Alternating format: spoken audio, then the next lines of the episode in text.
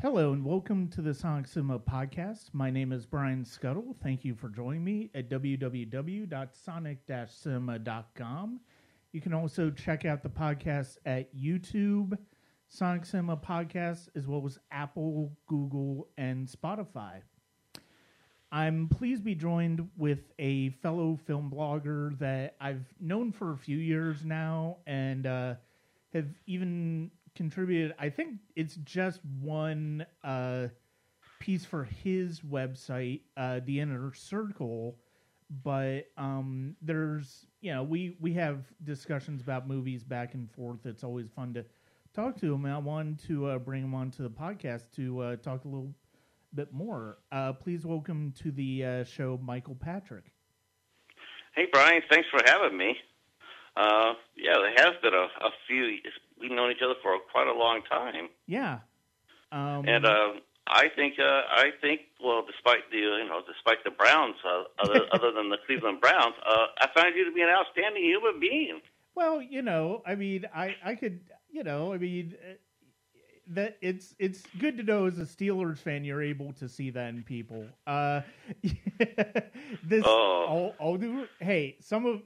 To be fair, some of my, in all honesty, we've got family friends who have been Steelers fans forever, and we love them. So I respect the healthy rivalry of it. I will have to say this as an official Steelers fan. We love the Steelers. We support the Steelers. We're all about the Steelers, but we don't like Big Ben. Big Ben can go away. We don't want Ben on the team. It would have been better if he would have just left forever ago. And those who don't know exactly what I'm talking about. Yes, indeed. It's and the funny thing is that's one of the big what ifs in recent Browns history. If the Browns had actually drafted Roethlisberger in 2004, because he wanted to play for Cleveland, and but the coach at the time was so enamored with his Miami. University of Miami players, he picked somebody arguably even more dubious than Ben Roethlisberger and Kellen Winslow Jr. So, yeah, that didn't end up very well, did it? No, not at all. It's gonna be a fun division to watch if we get a chance to see any football this year, which I think they'll do everything in their power to make sure that happens. So, yeah. I'm curious to see what that's going to be like, but let's get on to the subject of movies for a second. Sure. So yeah, let's do that. What inspired you to start writing about movies? Well, my blog has its roots in, well, obviously the greatest tragedy in my life, and I started my blog when my wife Lori Ann got sick. Mm. She developed uterine cancer, and I started the blog as a way to chronicle what was going on with us. And I started it on Facebook, and I transferred it to blogger.com, and then I went to WordPress. So I wrote about how, the progression of the cancer, which eventually ended up taking her in May of 2013.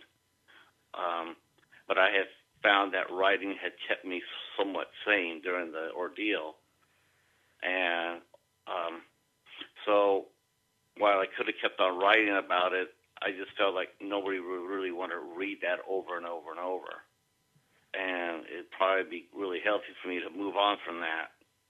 So I started writing about movies. That's just a way just to keep writing. Mm-hmm. And so I got encouragement from a lot of people, including film director Sean Kane, who has been totally beneficial to my blog. I mean, he's been a huge supporter of it since day one.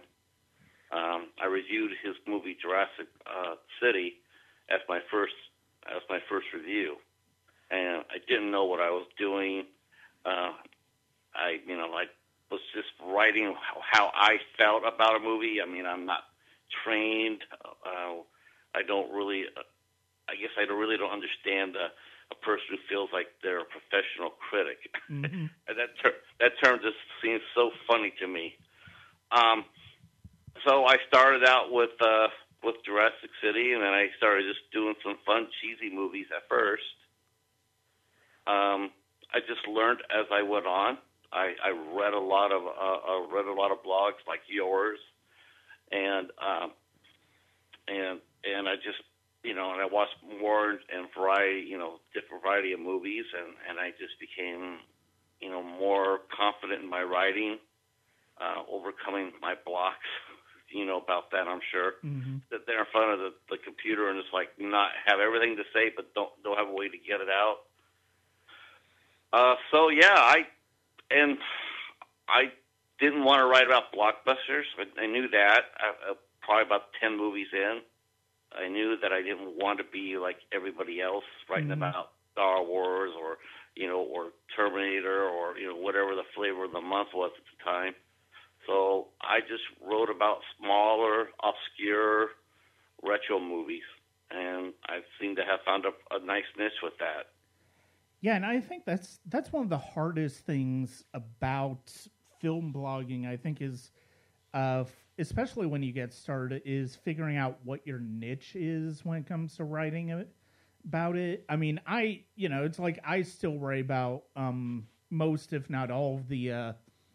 big blockbusters, classic movies and stuff like that. But one of the things that really helped me sort of take what I was doing to another level was I started to have filmmakers send me their movies and be interested in having me review their movies for the site. And so that really did expand my interest beyond the bigger movies and the blockbusters and the major studio films to more independent films in the true sense of the word, in terms of indies that don't even necessarily have distribution, that you're more likely to find on festival circuits or even online as opposed to in theaters.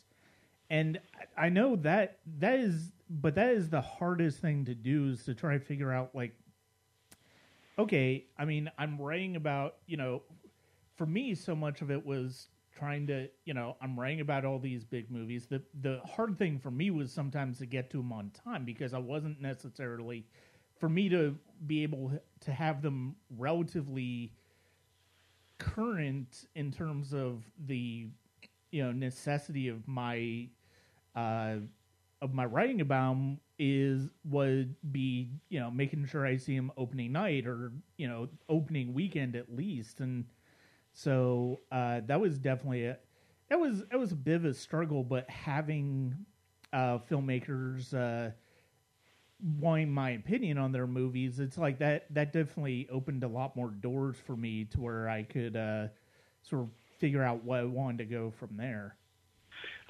I agree. It's that part is interesting. I mean, my progression on the blog just went from, like I know a lot of people do the blockbusters because they bring in the views. I mean, they bring in the viewers or whatnot, and mm-hmm. If they're hot, and if I posted a Rise of Skywalker, I probably would get 400, 500, 600 views, on my article. But if I did, Elm Street, people just look at me all weird, mm-hmm. like the story of Elm Street. What's Elm Tree? And it's like, well, that would be the place where they actually made the movie. Oh, and that would bring about 15 viewers. Yeah. It's like nobody really knows about it, but I did, and it's like it's something to me is fascinating. And and it's like I said, I mean, I don't want to be, I guess I just find it more fun to write about something that hasn't been written about before. Yeah. You know, very underwritten. Now, occasionally that I'll find a movie where I'll think, wow, no one's ever heard of this, and yet I'll look at a movie database page and there's like 30 people, and I'm like, all right, I'm in good company. Mm-hmm. I write about every movie out there except for two genres I don't cover. I don't do adult entertainment. Mm-hmm. And I also don't do torture porn. Yeah. Will not do that. Don't want it. And believe me, I've had a few cross my desk, and they just kept on sliding. I do appreciate and really am flattered when a director, especially short films, will contact me and they'll ask me to review the film. Mm-hmm. Sometimes I can get to it. Sometimes I can't. Yeah. And also, too, is I'm also, because my background is actually live music. Well, okay. in another life, I worked in live music for 10 years. And so I know the value of promotion. That's one mm-hmm. thing musicians know very well. It's how to promote. Yeah. And I find myself taking that same, you know, I take the same ethic with me. And I look for people who promote their films mm-hmm. And themselves. That helps shape what I do as well. Yeah. I think actors tend to think and directors tend to think that I'll make a movie, I'll move on. Mm-hmm. And whoever's behind me, they'll have to promote it. Well, as you've probably already seen, as most people, most anybody do what we're doing, that has changed. Mm-hmm. You're seeing people get cast in movies that almost really don't have any acting experience, mm-hmm. like YouTube stars or whatnot, Instagram people. Yeah. Well, the reason why is because they promote. They get out there and they promote themselves. Mm-hmm. And you know, a regular actor or actress might sit up there and say, "But I'm trade. I have credits." Yeah, but you also don't have 100,000 people following you, and you're not out there every time we have a line in a film, and you're out there promoting the hell out of it. Mm-hmm. Look at, I'm on this movie. I had a line, and here I'm going to tell all my people about it. Yeah. It's the landscape has changed mm-hmm. as far as promotion goes. So when a director comes up to me and wants me to write about their film, I'm interested in seeing, you know, how are they promoting it? How are they getting it out there? Yeah. Because if they care about it, if they promote it, then I care about it. Mm-hmm. I find that people who just dump and run, I'm not really interested in that. Mm-hmm. There's more to just making a movie than yelling, you know, action, cut, and print. Yeah. No, and I know for me, like it's been, you know, I look at it as a sort of a symbiotic relationship too, where it's like, you know, they, you know, they're asking me for, you know, my opinion of their movie, which will help them promote the movie. But then they will also, when they get my review back, they will go, you know, and post that on their social media so that more people are coming to my site. So it's very much a win-win. But one of the things that's also been nice is I've been very fortunate to get to know a lot of filmmakers who mm-hmm. Who really I like what they have to say. I like a lot of the things that they have to say. I like the projects that they come in to, and so being able to see them grow from that is one of the more interesting and entertaining things for me. See, that's what I love about what you and I do, mm-hmm. because we're not beholden by so-called rules. You know, like yeah. You can't have a personal relationship with any of these people you work with. Yeah. I'm not sure if we're allowed to cuss or not, but I don't have a problem with it. Okay, but I will say bullshit to that, because I'm friends with a lot of artists, a mm-hmm. lot of actors, a lot of actresses, and a hell of a lot of film directors. Yeah, and I enjoy talking to them. Mm-hmm. I mean, there's two of my favorite directors I talked to is like Sean Kane, and then I talked to Theus Musu over of the Netherlands, and he directed a movie, co-directed a movie with Colina Bongers, who I'm now talking up a storm now that I'm on Instagram. Now her and I are talking up a storm. Mm-hmm. I love it. I love the relationships. It allows me to see what the process is like. Yeah. You know, and I thoroughly enjoy it. Mm-hmm. I like seeing it. You know, it's really fun to, you know, and sometimes I'll share with you some things, you know. Yeah. Not every relationship happens that way. I mean, mm-hmm. I'll tell you this funny story. I won't mention names. I'll just I will tell you that within my blog I have an interview series called 8 Questions With, mm-hmm. which actually predates my reviews by a long shot. I started out on the old MySpace, but I brought it along to the blog as a way to break it up, Mm-hmm. So I interviewed different people from everywhere, you know, artists, actress, you know, writers, everything, and one of his film directors. So here's a funny story for you. I go ahead and I buy this movie. And, you know, because a friend of mine who's in it, you know, I've interviewed him before, and so I ping him on Twitter. I says, hey, I bought your movie. I'm going to be looking at it. And he goes, that's great. You know, it's awesome. And then I get a ping from the director of the movie. He says, that's great. Thank you. Mm-hmm. And so a lot of my interviews come at spur of the moment. Yeah. So I just turn around and ask him, hey, I want to do an interview with me. He says, I'd be awesome. And I said, all right, let's do it. So I find out that I had actually, I had a long time ago before I met this fellow, I had actually done a movie that he had written, which I really liked. I thought could have been really special, mm-hmm. But it wasn't necessarily his fault. The story was good, but the direction was a little bit shaky. He didn't direct it, but he wrote it. So I was like, okay, so I know this gentleman's work a little bit. So I'm excited to get this movie. I'm looking forward to it, and so I'm gonna watch it so I can get my questions out to him. And I watch it and I review it, and the movie's garbage. Mm-hmm. It's just trash. It's just trash. I mean, the concept was great. Yeah. I'm not going to lie to you, Brian. I absolutely love concepts, which is probably one of the reasons why it really stung a little bit that it sucked so bad, because it's like, wow, this is just a great idea, and holy cow, I wish. So there's a couple things that are good in it.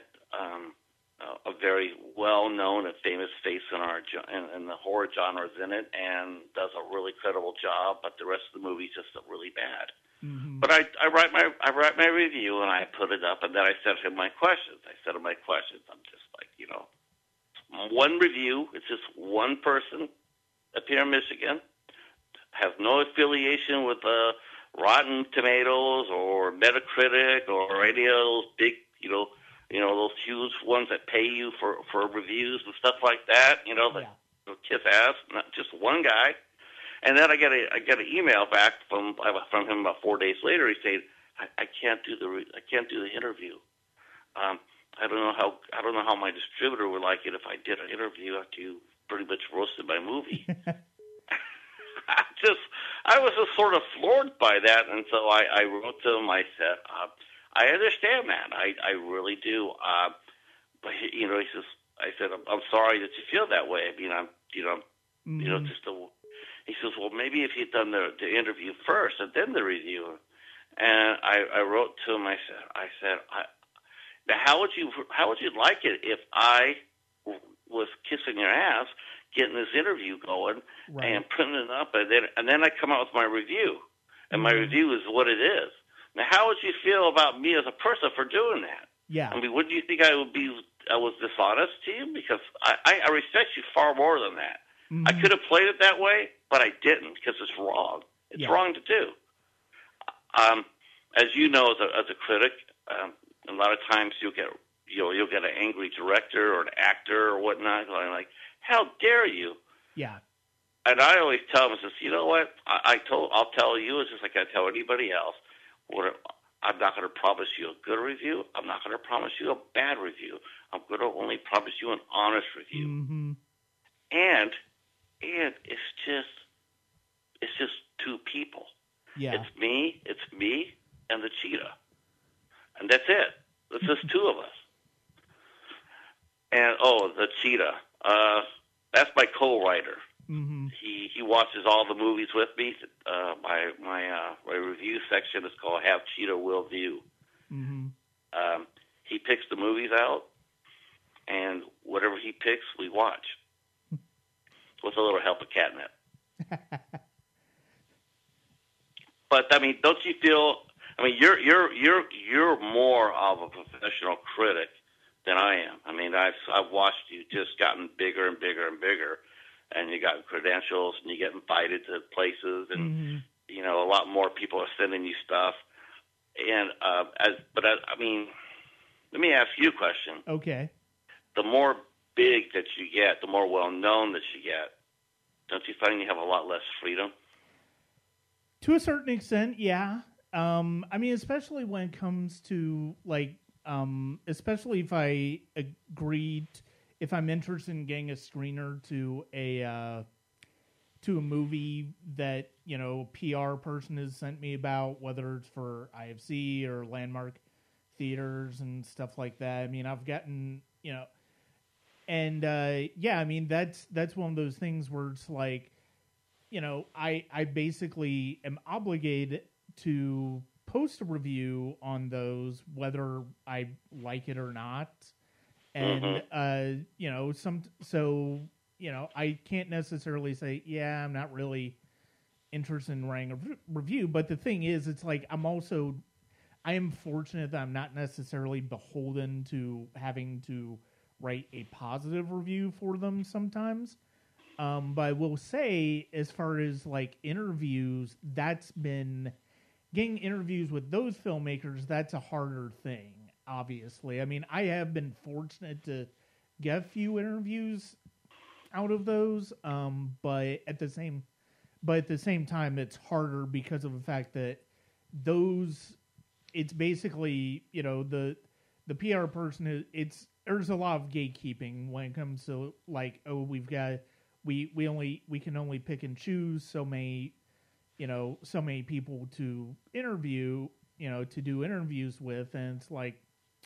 I've missed out on some that I wish I would have liked to have gotten to, but at the same time, I was fortunate enough to happen to get an interview with Lynn Shelton when her last film was coming out last year, and that was really, you know, and that was nice. And it's like some filmmakers this year, the documentary Spaceship Earth, I got a chance to talk to that director, but at the same time, you know, it's harder to get those type of interviews, but you know what? I actually enjoy the filmmakers that I enjoy talking to the filmmakers that send me their stuff more because of the fact that I feel like I have more freedom.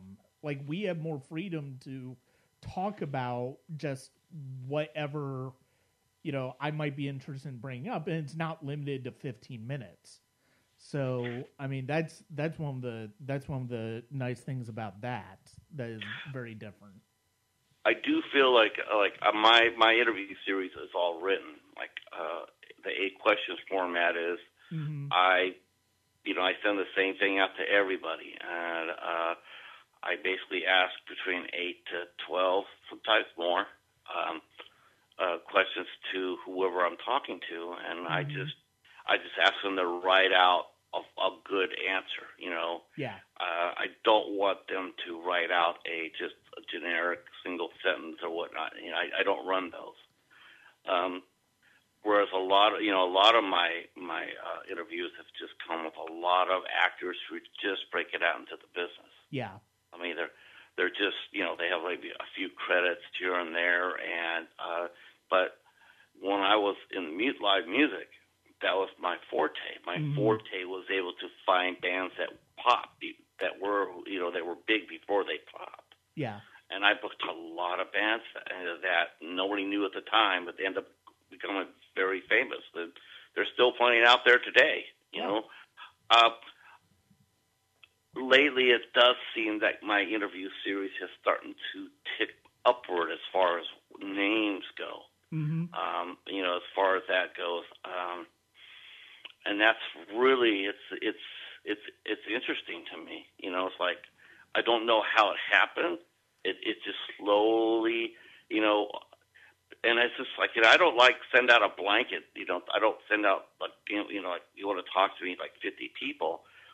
All mine are just strictly by my gut. Like I will, you know, there I've seen several people, you know, who I just how I feel. It's just like, okay, I want to interview this person, so I'll interview this person. Yeah.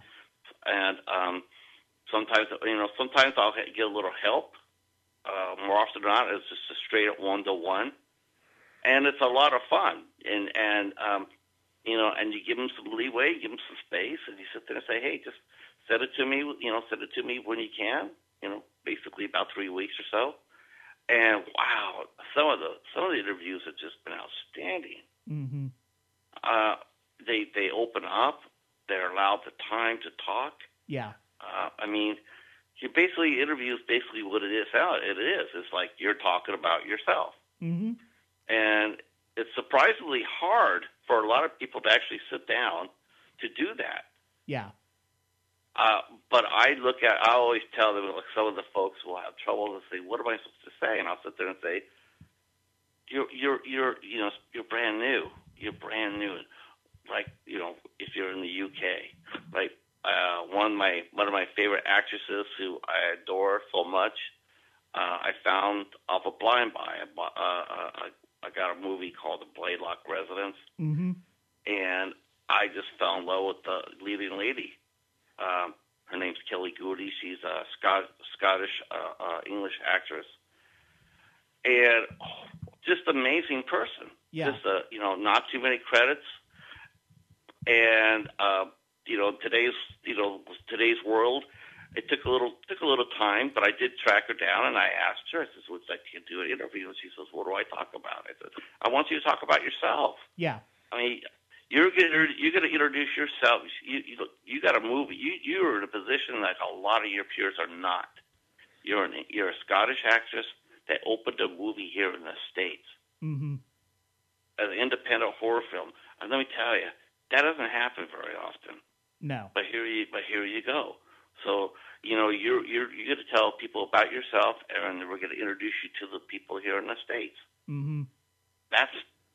You know, you tell it to anybody you talk to, and same thing with a film director. It's like, what do I talk about? Right. You know, we'll talk about your movie. Just cut loose. Tell us all about you. So, like when people hear a name, they go like, oh yeah, I know who that person is, and they'd be more apt not to watch your movie. You know, spend that money. Yeah. The movies I review, I mean, other than the shorts, because you and I both get shorts of the yin yang. Yeah, I don't mind them. I mean, I'm a huge short film fan guy, huge. Because that's something I really never thought about when I started doing this. But good Lord, Brian, you and I have seen some amazing short films. Oh yes. I mean. Yes. In some cases, the short films are better than feature lengths. Agreed. Yep. Just some amazing short films. The genre is so alive and well. Yeah. And I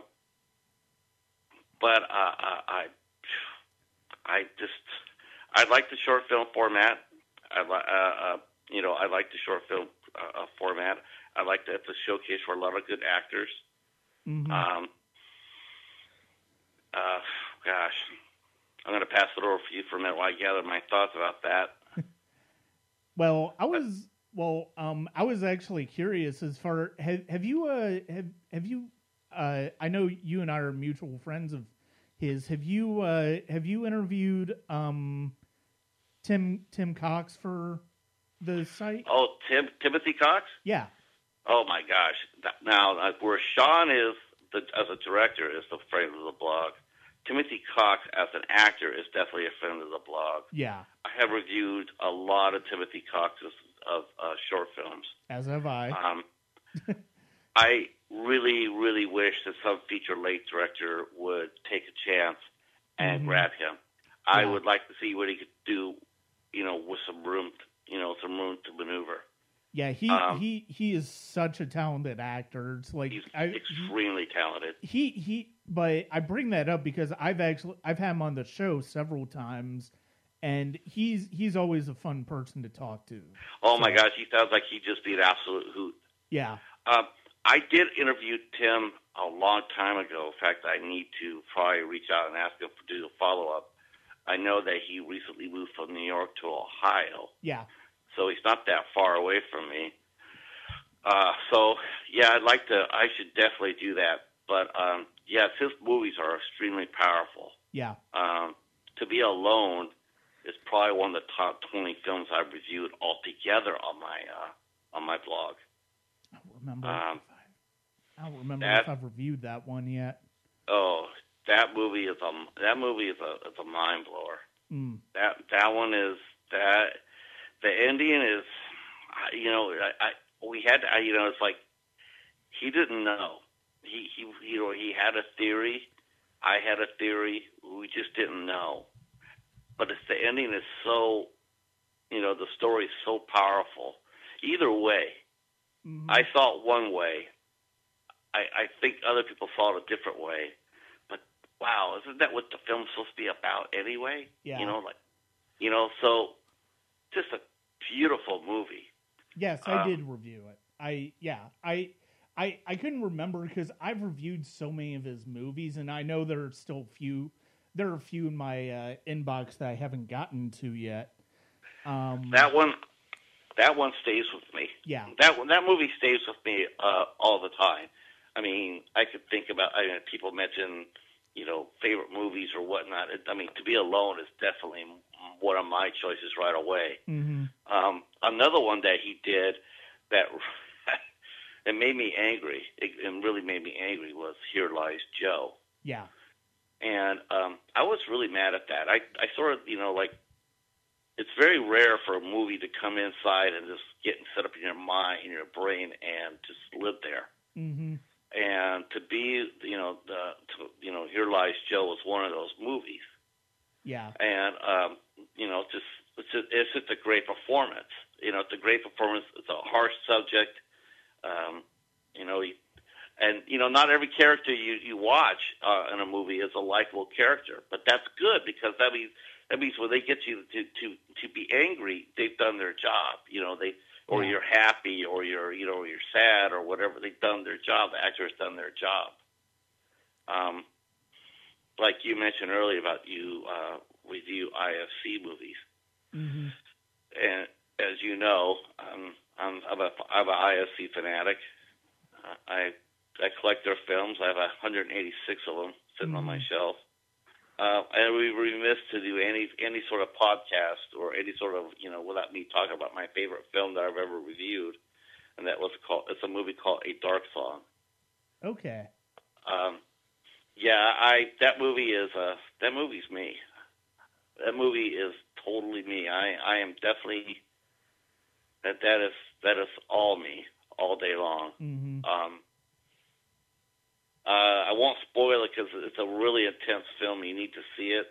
It was directed by Liam Gavin, and about a woman who suffers a tremendous loss, mm-hmm. and what she'll do to gain peace. And it's just haunting as hell. It is dark. It is haunting, and it is beautiful. Mm-hmm. It is a beautiful film.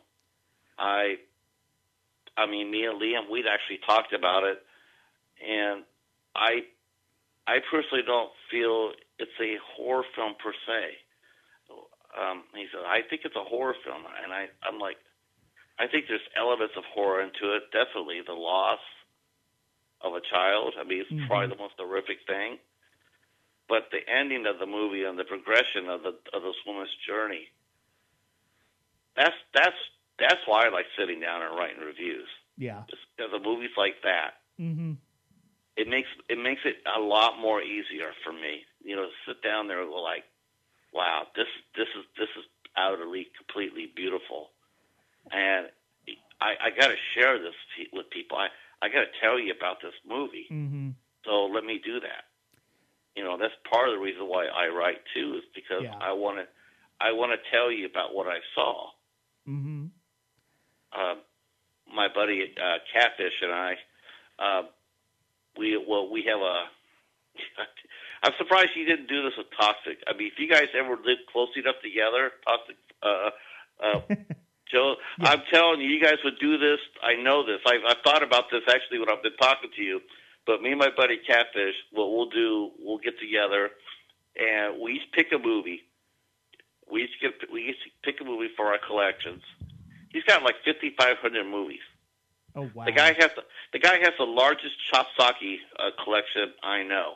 I mean, and he's a big fan of Fat Seagal, which is a rarity. But he loves the Steven Seagal movies. Mm-hmm. So anyway, what we'll do is we'll each go to our respective house, you know, and come on over. Whoever hosts the party buys the dinner. Another person gets snacks, and then we try to basically are watching movies. What we're trying to do is get the other person to just go to love it so much that they buy it. That's the whole gimmick, to push it. So, I have never lost yet. I have gotten him to buy every single movie I've showed him. He's went and bought the movie. I've done it to him like 10 times, and I converted him I made him into an IFC a believer. Nice. He used to tease the hell out of me about you're just a fanatic. You're just, you know. I'm going to the video store. Yeah, what are you looking for? I already know. But now he's got like 30 of them of himself. Well, now, it's nice to see somebody obsessed with IFC as opposed to A24. I love a lot of films that A24 comes out, but it's almost like completely to the point where it's cliched for a film lover to love A24 at this point. Yeah, you know who Blu-ray Dan is? No. Okay. So Blu-ray Dan, he's a big YouTube critic, and he gets a lot of stuff, and he does a lot of reviews and whatnot. But he's an A24 fanatic. In fact, we have a rivalry here. I always gotta hype him up. I'll send you the link to his page. He's like the sweetest guy too. He's just a really nice guy, but his A24 fanaticism is about as good as probably as big as my IFC. And he and I, we had a long discussion over A Ghost Story. Yeah. Now, A Ghost Story is one of the very worst films I've ever seen. That movie is garbage. I cannot begin to tell you how awful that movie is. I hate that movie. That's one of the worst I've ever seen.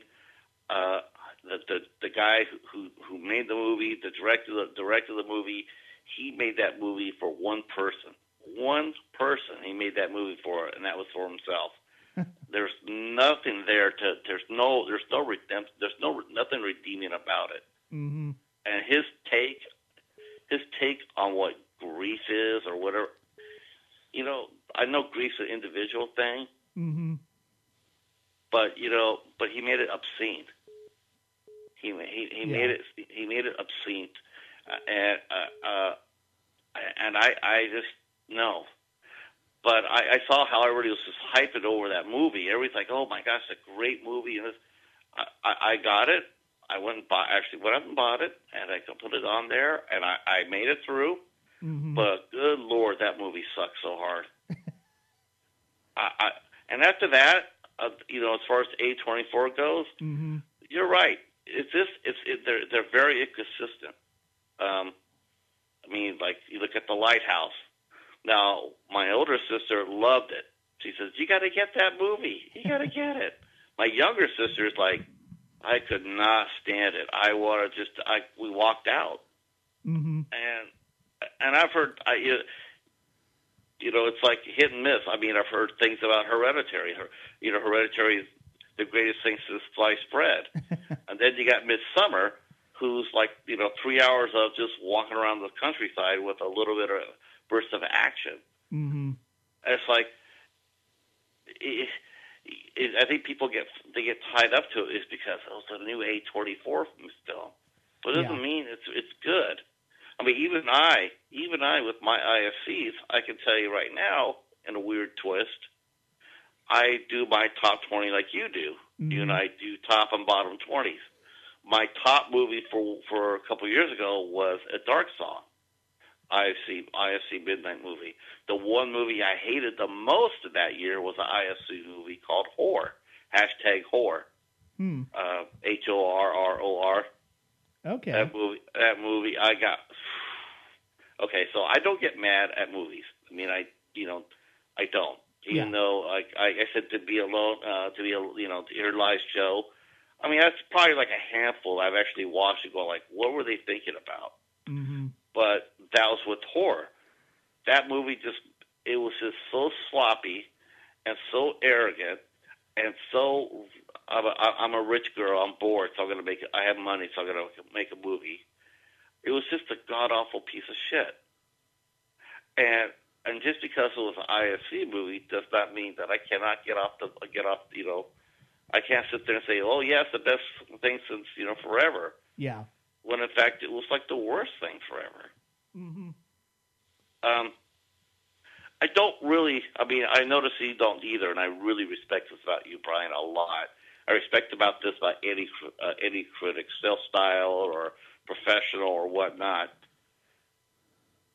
I don't think that it's behooving to simply slag a movie just because you can. Yeah. This is a huge thing now that I've noticed. Like a lot of filmmakers, a lot of people write reviews. And they make them as snotty and snarky as possible. They, mm-hmm. they write shitty reviews because they get the buzz out of writing the shitty review. Yeah, I don't like that. I don't like that at all. Now, has every movie I've ever reviewed been a winner? No. Yeah. No. I of course not. Has there some that just been out just like okay? Here's a good example. If you're writing a review about an independent horror film or independent creature feature, you're not allowed to write a bad review. You're not, because basically you already know going in it's going to be bad, mm-hmm. and it often is. So what you try to do, if you can, I do anyway. Yeah, is I try to look for the silver lining. Mm-hmm. Like the Baylock residence who I mentioned earlier. The movie, the director shot himself in the foot. He had a good movie, but he didn't include his original ending, which would have wrapped up the movie and made it really. It would have been from point A to point Z. He would have told his story, and it would have been a fine ending. Mm-hmm. But he wanted to be edgy or whatever he was thinking, and he didn't do it. So his movie suffered for it. Yeah, his movie wasn't that good. It's not his cast's fault that he did that. Mm-hmm. Okay, his cast gave a great performance, and so when I write my review, I said the movie itself is not that good, but the acting in it, especially by the lead actress that was Kelly, was outstanding. Yeah, I mean, holy cow! You just want to sit there and go like, put her in something else because I want to see her again. So I always try to write a silver lining in every review. Yeah. I do that now, more now than I did when I first started out. Mm-hmm. I mean, because I didn't know any better. Yeah. You know, but as I've gotten, as you and I, you know this, from your doing your commentary for 2050, which was a fun listen to, by the way. Thank you. As I've gotten further on was writing, you and I have both started meeting the artists involved. You know, like when I first started out, I didn't know any actors, I didn't know any directors. I knew Sean Kane, but I mean that was it. I mean I knew a couple of actors and whatnot. But here it is, 455 reviews later, and I know a lot of people. Mm-hmm. And it's not name dropping per se, but I'm saying is I know a lot of people, and now I understand how movies get made. Yeah. And so now you respect the process all that much more because it's very often a labor of love. Mm-hmm. I got a review from a movie called Underwood. It was a mystery door set in Florida. Mm-hmm. The director who sent me this movie, I was so impressed with the man. It took him 5 years to complete his movie. Wow. That's love. Yeah. You know, that's just love. Mm-hmm. You know, whether you think the movie's very good or not, who cares? Yeah. The guy spent 5 years making this movie, getting a little bit of money here, getting some time here, and putting shooting on the weekends, and I mean, you gotta have nothing. Whether you like the movie or not, you have to respect the process. You have to respect the drive. Right. I just think that sometimes YouTube reviewers, they don't understand that. They don't. I think a lot of them are out there just to get free stuff. They don't understand They don't understand the process. They don't take the time to talk to directors. They don't take time to talk to actors. Mm-hmm. Producers, or all they want is like, if I put together a 5-minute review on YouTube, I'll get free stuff. Right. And you're in it for all the wrong reasons if you're doing it. Oh yeah, absolutely. And the thing is, I think so much of the problem, so much of the problem with film criticism now, and I mean, let's be perfectly clear. A lot of this stuff that you don't see on. That you see on YouTube with regards to movies is not real film criticism. It's like film outrage more. It's basically like all these people who've seen decades of, the 24-hour news cycle essentially becoming a back and forth argument that passes for debate has essentially it's eventually made its way into these YouTube reviewers where it's like, there are some people like that come up on Twitter, whenever they say something really stupid and asinine, and I'm like, I never heard of this person before, and there's a good reason that I'm glad for that, because of the fact that that's not the type of person I want to pay attention to when it comes to movies. It's like, no. I'd much rather just talk. It's like, what did you like about a movie? What didn't you like? But the problem is, it's like, this is where the constant news cycle, and especially at a time now where there's like not really much news going on because everything is going on with COVID, that it's we have to come up with something to get our clicks. And it's like, why are people even watching this? It's like, I can barely get through some of those videos without just turning them off immediately. Now, I just started, and I started my, finally got my YouTube channel up, and like, I personally will tell you, there are some really cool people out there. I mean, Blu-ray Dan, outstanding. Dan from Reject Films. Mm-hmm. I mean, that guy, I watched that guy, he's gone through his own personal hell, but I was really worried for him because he's my friend and I really like him. And, for a minute there, I was like, holy cow, he's got to hang on here. Mm-hmm. But he's coming back, and he's his reviews are have really gotten really good, and they're insightful, and he takes his time. He really cares about what he watches.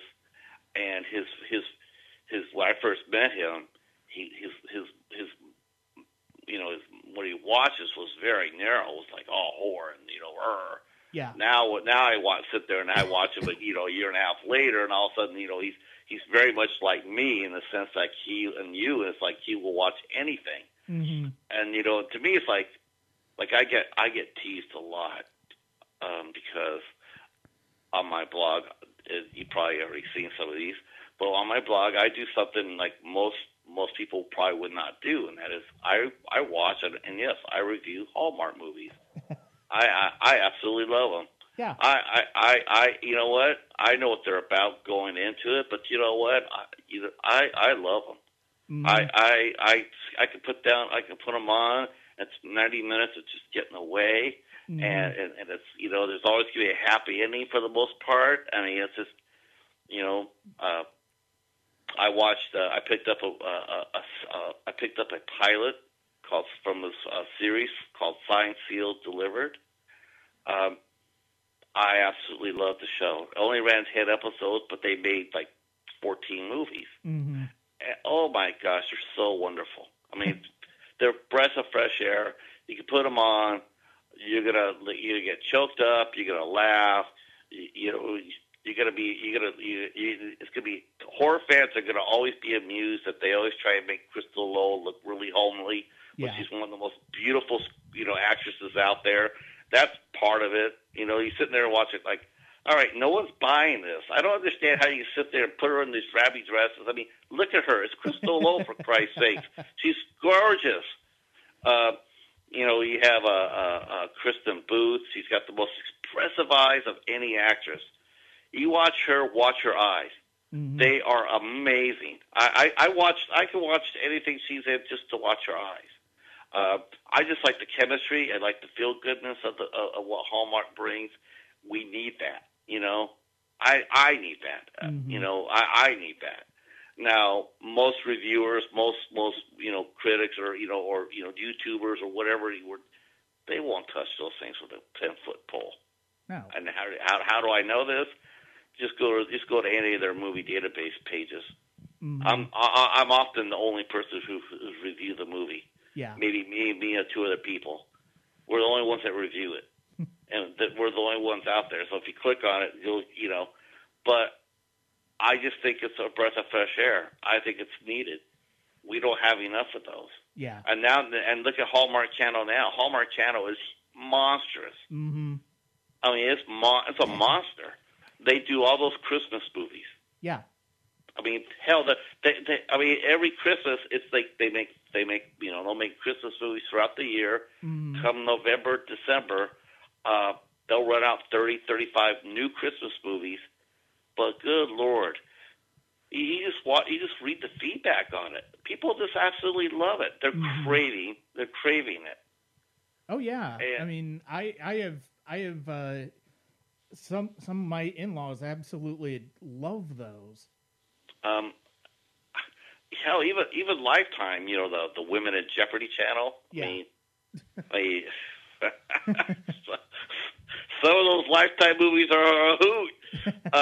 But oh my God! But even they have gotten into the Christmas game. Yeah. And I reviewed a couple of their movies from, and believe me, it was a little weird talking about Christmas down in Louisiana. It's like there's absolutely zero snow, folks, and it's like it's really hard to get into the Christmas spirit when there's no snow. Yeah. But I love those movies. They're a hoot. They make you feel good. You get away from it all because, I mean, personally, I just find anybody who just watches one genre of movie, I just can't do that. Yeah. I mean, you got the superhero fans that are just.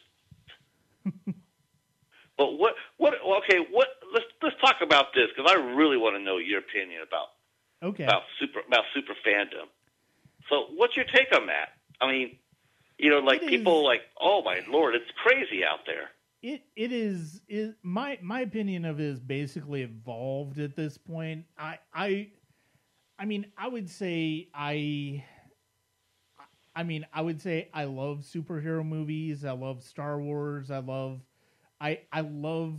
those type of genres. I love those type of movies. I wouldn't necessarily put myself in the deep fandom of obsessiveness at this point anymore. I just... And I mean, part of it is the fan base themselves. Like, the fan base themselves is basically turned me off to the idea of being huge fan of them. It's like, yes, I love Star Wars. I have more that I want to talk about than just Star Wars, though.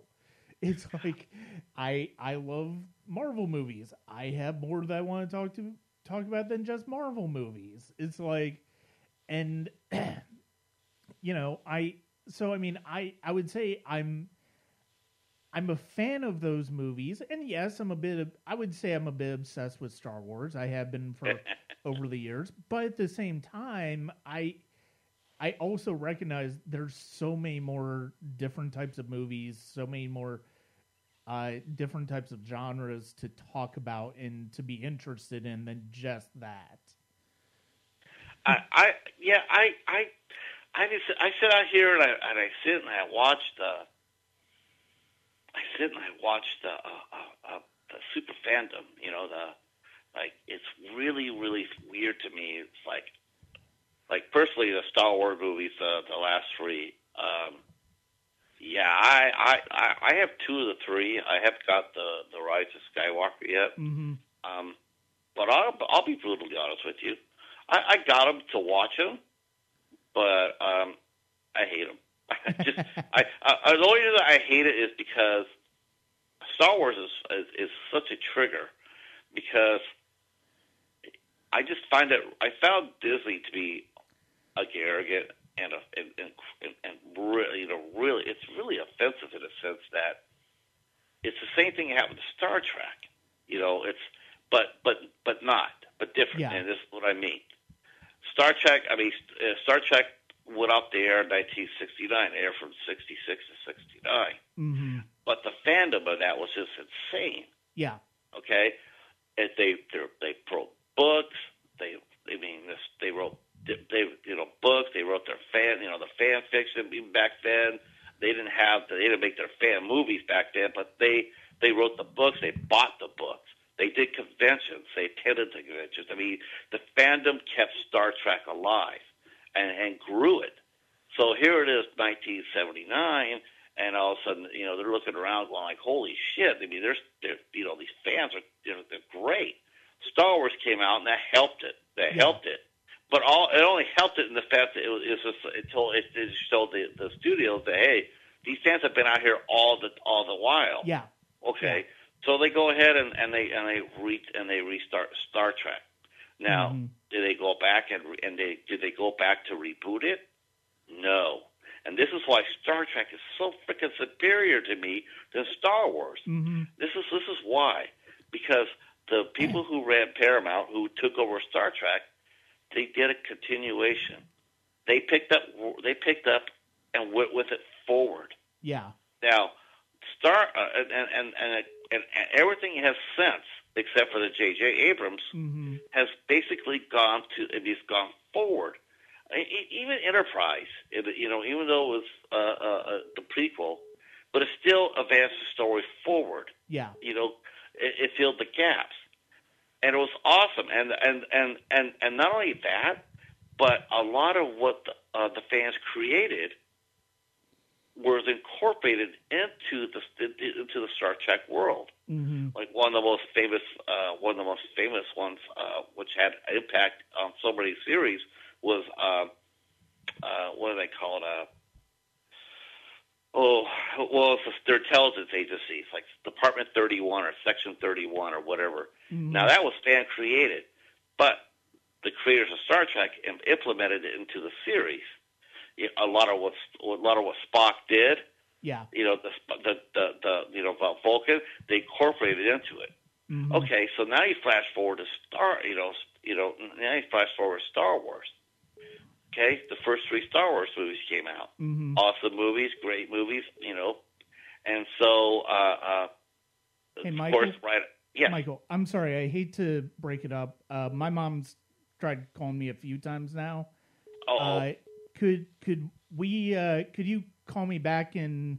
So let's go ahead and get back started. I know when we left off, you were talking about Star Trek and the way that Paramount treated that compared to the way Star Wars had been developed. And I know for me personally, I've never been as much of a Star Trek person as I have been a Star Wars person. But I will say one of the things I've always appreciated about the genre, about that property, is the way they've expanded it beyond even them continuing with the movies from the original series, but also the way they've done different spin-offs and different types of stories from that universe. That's one of the things I've always appreciated about it. Isn't it amazing? I mean, yeah. I mean, you're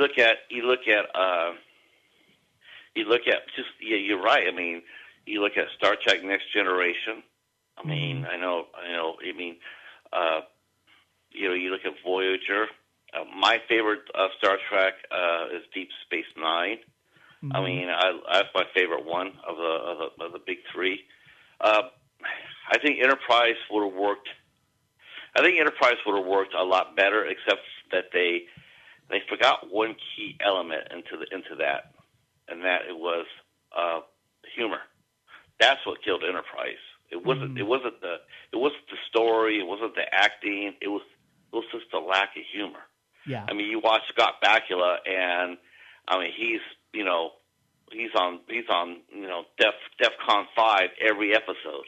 Right. And it's just, you know, and you watching that, and it's like, wow, you know, there's no a piece of the action. There's no trouble with tribbles. Mm-hmm. There's no cue. There's no, you know, there's none of that. You know, there's absolutely no, it's all dark all the time. And I think that just ended up really hurting that series, but it still advanced it forward.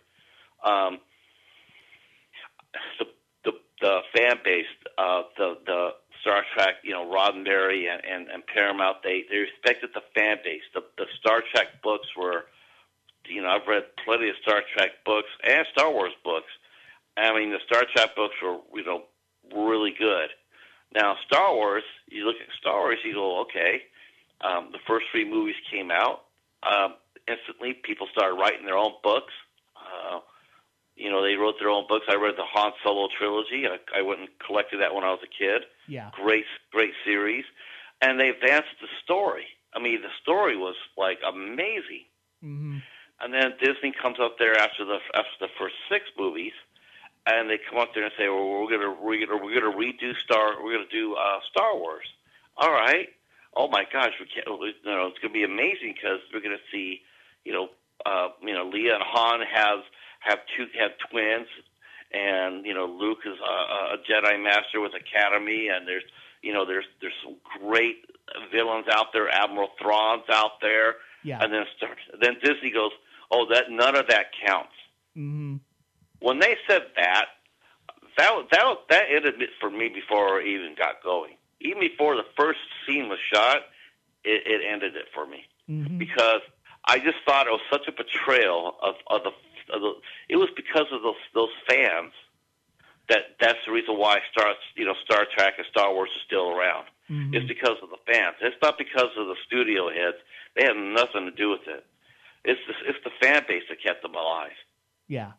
So to go ahead and just completely wipe out all those people's works as telling them, oh, they're non-canon, they're not the official, you know, it's just a complete insult. Well, that's certainly fair. I mean, I never got invested in the books, so it's like I basically came from it from a perspective of just really enjoying the movies. So, I followed one series. Yeah. I followed one called Rogue Squadron, which followed the career of Wedge Antilles. Now that was a fun series. Mm-hmm. That was a fun series. That was only the real one I read. I mean, I've read a couple other ones throughout the years, so it wasn't like I have 100 books. I never did. But I respected the time and the effort of the people who did write them. Yeah. And I respected the time and the money spent by the people who read them. Mm-hmm. All those people spent millions of dollars basically writing and promoting and going to conventions and everything else to keep Star Wars alive. And then here comes Disney and their infinite non-wisdom going on like, oh, all what you've done there, it no longer counts. Mm-hmm. And so it's like that's strike one. Strike two, you go ahead and you remake the first three. That's really all it is. It's not a continuation. It's a complete reboot. All we're gonna do, we're gonna change the sex of Luke. We're gonna turn it into a girl. We're gonna make Obi-Wan, instead of Obi-Wan being an old man, we're gonna make it into Luke himself. Darth Vader will be Rey, or a Rilo, Rilo. Yeah, yeah. It's just like, wow, how completely they threw in the old Death Star. It's like, wow, there's not an original thought or anything in this at all, and then. Now, I understand Rian Johnson wanted to do something different. I get that. But, wow, his decision on The Last Jedi, his decision, I mean, if he wanted to break the Star Wars franchise, he did his damnedest. He did his best. Turning Luke into a complete wuss. It's just like, wow. I mean, obviously, you can almost tell the man has never read the books. You wonder if he watched the movies. You seriously wonder, because you look at him and go like, so you have seen the first three Star Wars movies, right? Well, yeah. Okay, so you understand that Luke is not a type of guy that would be hiding out on a planet by himself like Yoda was, right? Because we already done that. Yoda, but that's not his personality, right? I mean, have you read any of the books? I mean, if you read any of his books, you read like three or four of them, you can understand that a writer who these people know who Luke Skywalker is. You could have talked to them about it. You could have talked to Mark Hamill about that. Instead of sitting there saying, "Well, we're gonna just have you we're gonna have you, you're gonna be like thousands of light years away, and we're gonna kill you off without you facing the enemy. We're gonna put a holler." I mean, it's just really upsetting. It's upsetting because you watch the first three Star Wars movies, you see you see the progression of Luke Skywalker, from a shy young boy to a confident warrior. And then you get to turn around and stick him on a rock in the middle of a plant of some. It's just like that's not who Luke Skywalker was. Even someone who's watched the movies one time could have told you that. They could have come up there and said, "Look, I've only seen New Hope and Empire Strikes Back and Return of the Jedi. I just saw them last week, but this year, what you did with him is some bullshit." And that it just alienated it. I mean, and what's really funny about it is like, sure, you look at the box office, and yes, thanks to China and whatnot, the box office was tremendously huge and all that other stuff. But there's one thing like now, what's the one thing that's missing from the new Star Wars from the old one? You don't hear anybody talk about them. Mm-hmm. You really don't. No. I mean, I'm looking around. I'm like, how many people are talking about Force Awakens or The Last Jedi? I don't see anybody talking about them. I just don't.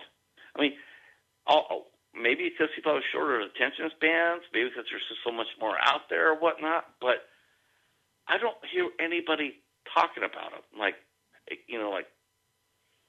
Wow, remember that one part in this or that part of that or how they did.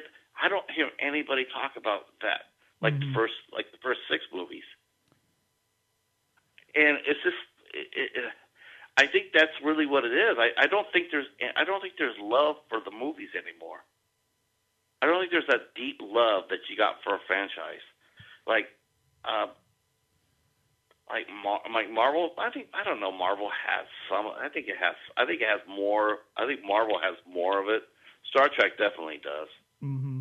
I mean, people, you can't. I mean, you talk Star Trek, and you're gonna get instant fandom, and they're gonna be talking about their favorite episodes and their favorite characters, and they could talk all day on it. Mm-hmm. I don't get that at all with Star Trek fans. I mean, Star Wars fans. Yeah. At all. I don't. You know, I'm older. I saw the first Star Wars movies when they came out. I don't find anybody my age. I never hear them talk about them. Mm-hmm. I don't even know if they even saw them. That's the thing. I'm not sure people my age even saw the new Star Wars movies. It would be interesting to find out, but I just don't see people my age that are. I just think people came, and they came. They stood there with their arms folded, saying, "Okay, let's see what you got." Yeah. And as soon as they did, they walked out of the theater, and they didn't look back twice. You know, there's none of those people that go out there and they go see the movie 30 times. They can tell you every line of the movie. Right. I have yet to see anybody like that. Mm-hmm. I wanted to touch bases with something that I lost when I got on my tangent about short films. Okay. We were talking about critics. You know, this could tie into that too. But the criticisms, how a lot of the YouTube, you know, the Instagram people or whatnot, they're more into tearing down the work than they are, you know, building it back up. Yeah. I do find that appalling. I do find it. Like right before you called back, I got an email from my friend over at Wild Eye Releasing. Mm-hmm. Now I don't know if you get any movies from them. Do you get movies from Wild Eye? No. Okay. I love Wild Eye. I think that they are. I first ran across them in my video store, and the first movie I ever bought of theirs was a movie called Bigfoot vs. Zombie. Now, Brian, I'm telling you, if you see the covers of most of the Wild Eye movies, those covers are amazing. I mean, they are just like, holy shit, I'm getting that. You know, that type of thing, right? Because look at the cover. That cover is tight. Yeah. Okay, you grab the movie, and you go home, and like an hour and a half later, you're going over there. Where's the receipt? Where's the receipt? Okay, so me and Dan from Reject Films, we got into Wild Eye. He actually got into it, and then through him, I went and I asked for a box of goodies, and then him and I I review more Wild Eye than he does, and he's supposed to be the horror king. So I get my box of Wild Eye, and you know, they're so big. You know, a lot of them are. You know, they have a reputation as being just, if you got a movie and it's over 75 minutes long, you know, you can send it to them. They might distribute it. You know, it's, you know, independent horror. If you do an independent horror film or a sci-fi movie, you have a really good chance. Mm-hmm. But Brian, I have reviewed a lot of great films from Wild Eye. Mm-hmm. I have found some real joy in what they send me, and like they said, you know, because I said, you know, I've reviewed a lot of movies of yours that have been really good, because you know, we talk about it, like some of my reviews. You know, like the director, like, you know, they said the director of the reviews, and there's been a couple of directors that've gotten my reviews, and their feelings have been hurt. Yeah, and I'm not that they've written me about it, but they've expressed it to Wild Eye, you know, and I say I'm sorry. I mean, I'm only being honest. Yeah. I can only tell you what I see. And we talk about it, and you know, and I do say I do appreciate the work that goes behind it. I do. You know, if they're working hard and they're doing their very best, mm-hmm. I can always respect that. Now, so I've told the guys for a while, I've gotten some really great movies from you guys. You know, to me, honestly, Wild Eye movies are critic-proof, like Hallmark movies. Yeah, you can sit there and say, "Oh my God, Hallmark movies—they're a pile of poo." Well, you know what? Nobody cares. Nobody cares what you're saying, because people are watching that, or people are watching it. Mm. What Christmas in Hawaii? Oh, I'm so there. You know, it's like they don't care. Yeah, they'll watch it. Wild Eye movies are like that too. You know what you're getting when you watch a Wild Eye. You get it's hit and miss. Some movies are going to be really bad, like Shark Exorcist. Horrible movie. Terrible. Virus of the Dead. Horrible movie. Good idea, but way too packed. Just oh, Lord. But Shark Exorcist, bad movie. But you know that. You know that going in. Yeah. Okay? So you can't just sit there and slag it just to say it there and sit there and say, that movie sucked. The director didn't know what the fuck he was doing. You know, it's a waste of money. I don't even think they have money to waste, you know, that sort of thing. You can't do that because they're bulletproof. Yeah. But at the same time, there's no reason to sit there and say it in the first place. Mm-hmm. And I think it's what a lot of so-called critics are doing. They're really laying waste to a lot of good artists. They're sitting there and they're criticizing them, and they don't know what the hell they're talking about. Yeah. Now, I had the same discussion. And I'll mention this because I mentioned it on Dr. D's podcast, but this is the one that stays with me. I reviewed a IFC movie, IFC Midnight movie called The Devil's Doorway. I love that movie. That movie is tight. That movie will give you the heebie-jeebies. It's sort of funny. The part that will scare you, it's not the part that's supposed to scare you. The part that's supposed to scare you is good. But it's like the first 20, 25 minutes of that movie. Yeah. When you're getting a history lesson, that's the part that scares the shit out of you. Mm-hmm. You're sitting there going like, "Holy cow!" But what happened was the director, Aslan Clark, she was going to different places and they're showing her movie, and she started writing about how you know, like a lot of people were being, you know, they're basically saying shit about the movie, and she was getting upset about it. And like, you know, she said she went to a screening. At the end of the screening, there's like, you know, 70, 80, 90 people, and they're all sitting there. They're all talking to her, and there's one guy going like, "I don't get it. What were you trying to do? I don't get it. I don't get it. I don't get this movie." But she obsessed on that, and I just wrote to her. I said, "Why are you obsessing about the one who didn't like it? Mm-hmm. At the same time, you're ignoring the 30 that do. Screw the one, embrace the 30. Yeah, and, you know, that's that. And so I think filmmakers themselves, they have to do what you know. They have to look for the positives. Mm-hmm. Don't thrive on the negative, because people out there, they're going to say it because they're saying it, not because they really feel it. They're saying it for its hits. Yeah, for views. For your reaction. If they could get you to react, then you gave them what they wanted. Mm-hmm. To me, you don't do that. You focus on the people who loved your movie, who appreciated it, who you know, the people who bought it, the people who wanted your autograph on it. I wouldn't give the guy who says there, "Go, I don't get it. I can't help you. Mm-hmm. If you didn't get it, the only thing I can tell you to do is buy a copy, go home, and watch it again." That's the only thing I can tell you. Yeah.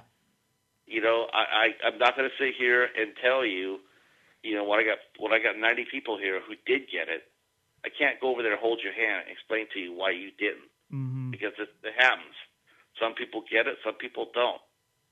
But don't obsess over the one who doesn't. That's the other part about I guess, like I said, I mean, I don't know what a professional critic is. Yeah. I mean, I don't get that when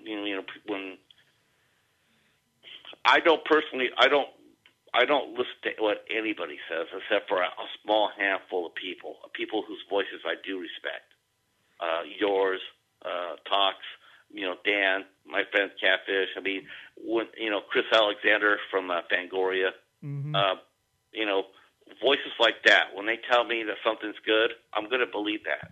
If they say, it's, nah, maybe not so much, I'm going to go with that because I respect their voices. But I'm still going to have my own opinion. Right. I'm still going to watch it based on, you know. So that, I mean, but I don't, like this movie got certified fresh on Rotten Tomatoes. Well, yeah. Well, that was Ghost Story, and we both know how that ended up. Well, and the thing is, it's like the whole Rotten Tomatoes thing. It's like all it means is the majority of a certain percentage of film of people who reviewed it liked it. That's all it means. It's like, yeah, and I you know, though, but how, you know, it's too arbitrary. Like if I went over to RottenTomatoes.com and I slid up and I sit there and say, I got a review for a movie. Will you print it? They're not going to print what I write. Yeah, they're not going to take. They're not going to listen to my opinion. They're paying people to write for them. So those people get paid. You have to apply to become certified fresh or not to be certified to get your blog and get your reviews on Rotten Tomatoes. And I mean, I applied last year and I didn't get it last year. It's like, I might try again, like 2021 or something like that. See, it's like, to me, it's like, but you didn't get. But I bet you get it next year. Yeah, I mean, we'll see. We'll see. I bet you get it next year because you are so much more. You're actually more established. You're more You're more of a mainstream critic. Yeah. I mean, now your voice is actually, you know, larger because you're in print. Your credentials are stronger. The thing is, that's all great, but the writing that you do, it hasn't changed. Yeah. You're the same writer you were when you first started as you are now. But because now you have all the, you know, credentials and everything else, now it's like, oh, he's a respected critic. Well, he was respected critic when he first started. he was writing the same shit when he first started. Yeah. Well, nothing's changed about that. It's just now all of a sudden someone gave him a lanyard and someone put him on a critics list. It doesn't make you a better writer. It doesn't make, you know, even writing solid takes for years. Well, I mean, so my overall evolution, I would consider myself a better writer now than I was when I started, but that's because of the fact that it's like my voice has developed and grown into something where it's like I'm writing differently now. I am writing differently now than I did back then, but it's still from a place of it's also still from a place of authenticity and appreciation of the film, of the medium in general. I love to me, it's like I've read some of these reviewers that will, like, one of the things used to kill me when I was in music, it just made me laugh. It really did. Was, I don't know if you ever read Rolling Stone magazine. Yeah. Okay. Rolling Stone magazine is a hoot. It really is. They could take a brand new artist or review of a new album, and their writer could spend 1,000 words to 3,000 words talking about it. And it's the most important thing since you know, Velveeta cheese. Mm-hmm. I mean, the sheer self-importance of it. You know, this artist, you know, and this is their first record. This and they write it like they discovered a new way to make the wheel. And it's like the writing was just so over the top, so and it's like, wow. Now, I can understand that if a person got like that, came out with a fifth album or sixth album, but you're right now with someone with one album with a couple of singles on it. Mm-hmm. You're not even sure if it's going to stick, and you're not even sure if they'll even get a second album. But the way you're writing about it, you're making it so self-grandizing. It's just a parody. It's a parody of it. Like, I read some critics who will sit there and they'll try to get into the filmmaker's head or the screenwriter's head about what they're saying. you know, like what are they trying to say? What's Hitchcock trying to say? You know, is he trying to say that the house is going to move to the left instead of the right? Yeah. I mean, you know, honestly, that's what kills me. That's what loses me about so-called professional criticism. It's like, listen, you either like the movie or you don't. Why do you like it? Yeah. Well, I like the, you know, you just try to sit there and dissect or deconstruct a movie. It's like, if you're going to take the time to do that, to try to just deconstruct somebody's work, just do it yourself. Go out there and make your own movie. Mm-hmm. You know, that's how I feel. That's how I mean, if people sit there and they'll try to take apart a director's, how many movies have you directed? None. How could you do it? I can't sit there and tell you. I can't tell you how a director could do it right or whatnot. I mean, I might be able to, I mean, to me, I know what I expect from a director to do is to direct. Yeah. That means to go up there and to not only make the movie move along, but I also feel a director has a responsibility to make his actors work too. That's his job. His job is to go up there and get as best performances he can from his actors. Mm-hmm. Not to sit there and give them the script and hope they memorize it.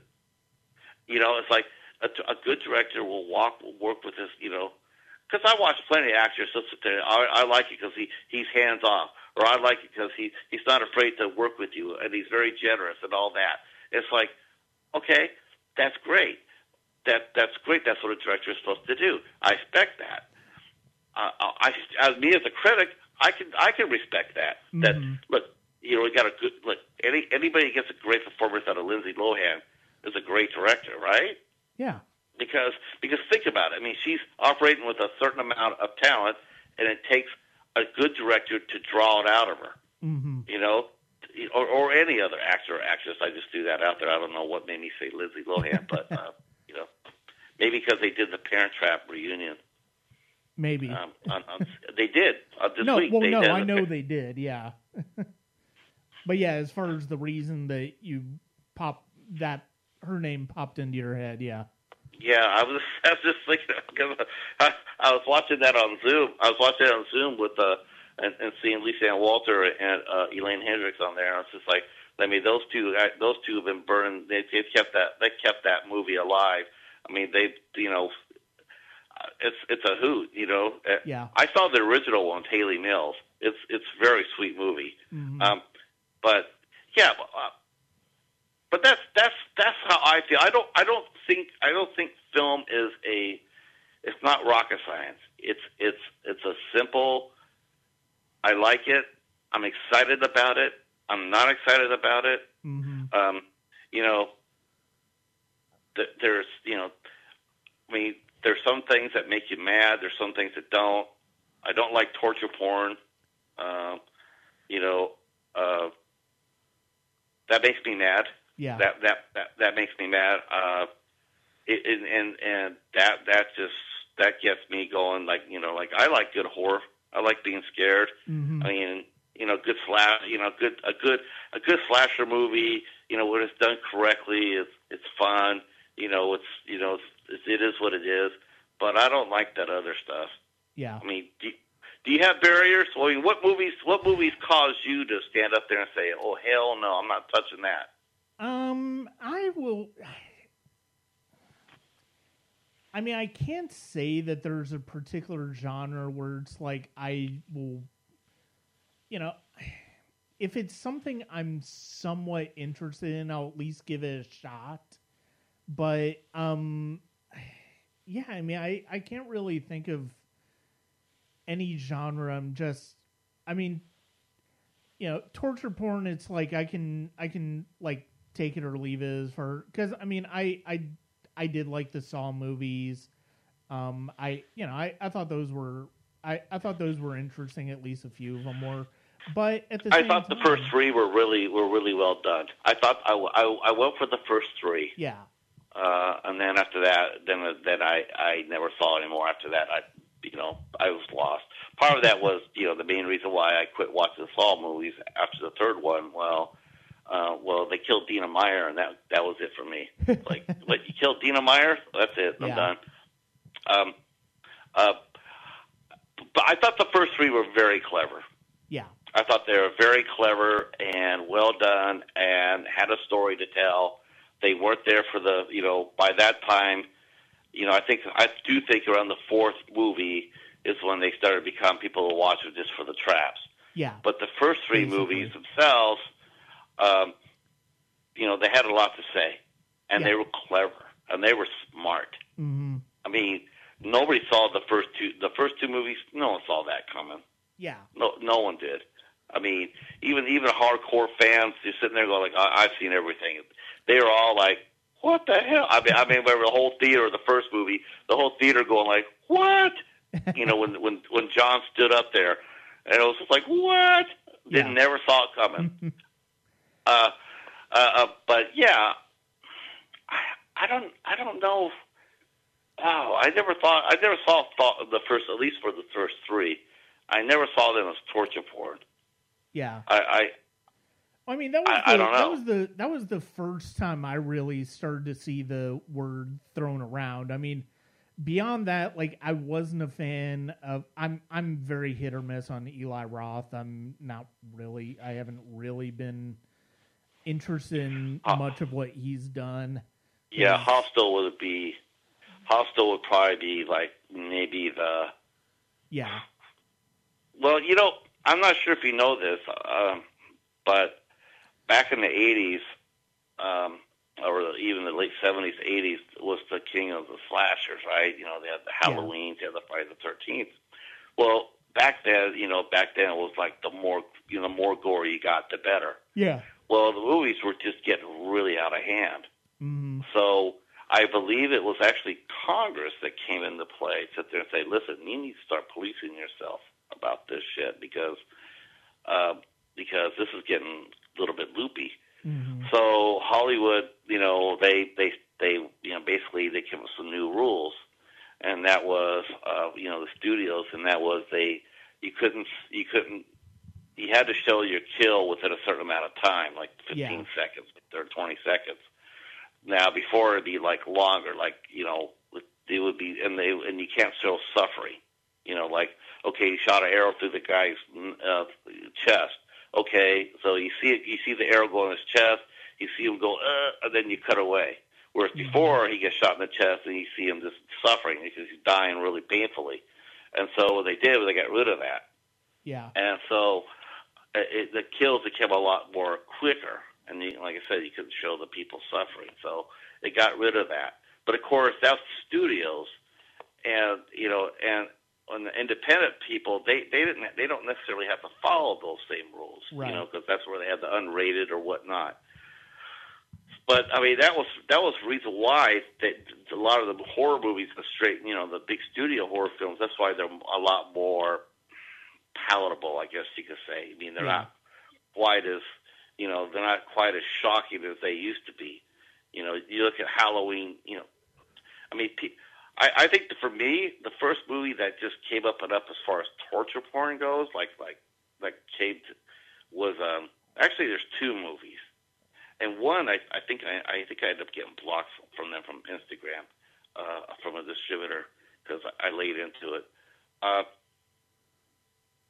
There's a movie called Chaos, and in fact I had this discussion with Sean Kane way back in the day, because he used an actor in Jurassic City that I knew from this movie called Chaos, and I absolutely he revulsed the shit out of me. Mm. And he says he's really a nice guy.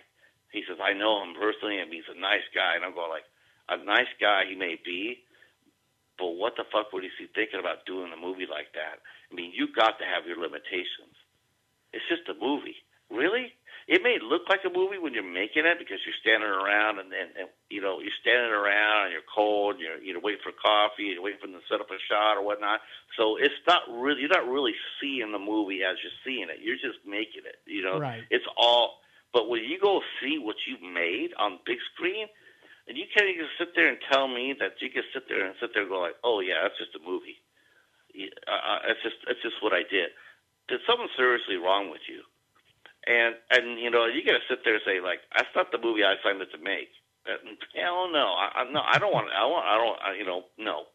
Well, anyway, there's a movie called Chaos, and it's just Brian, it's just garbage. Mm-hmm. I mean, it's one of the worst. It's one of the worst movies I've ever seen, and I've been watching movies for over 40 years. Yeah, it's definitely make it my top 20 worst.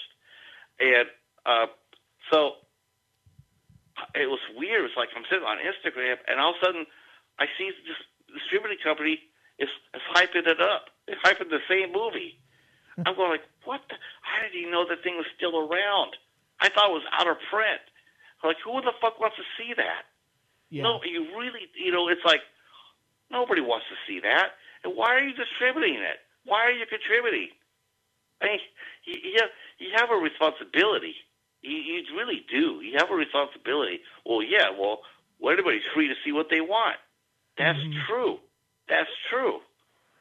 To a point. To a point. That's why we have limitations. Yeah, I'm actually looking at the IMDb page for now, and it's like, I can already tell you that's completely not something I would ever be interested in. And part of that is because of the fact that the worst movie I've ever seen is the original I Spit on Your Grave. Like I couldn't stand that movie. Oh, I can't stand that either. And, oh my God! The first time I saw that movie one time, it freaked the shit out of me. Yeah, I was 21-year-old fanboy. All the Friday the 13th, all the Michael Myers, all that. Oh hell, right! I saw that movie once, and I was like, oh, that was when I had my limitations. That's when I said, there's only a certain point I will go to, and that's it. Yeah. Now, what's really weird is they made a direct sequel to it, right? Mm-hmm. I Sit on Your Grave, Deja Vu, and they used the same director, and they used the same actress. Yeah. Which is a real goddamn shame, because Camille Keaton is a fine actress, and yet that's all she's known for. It sucks.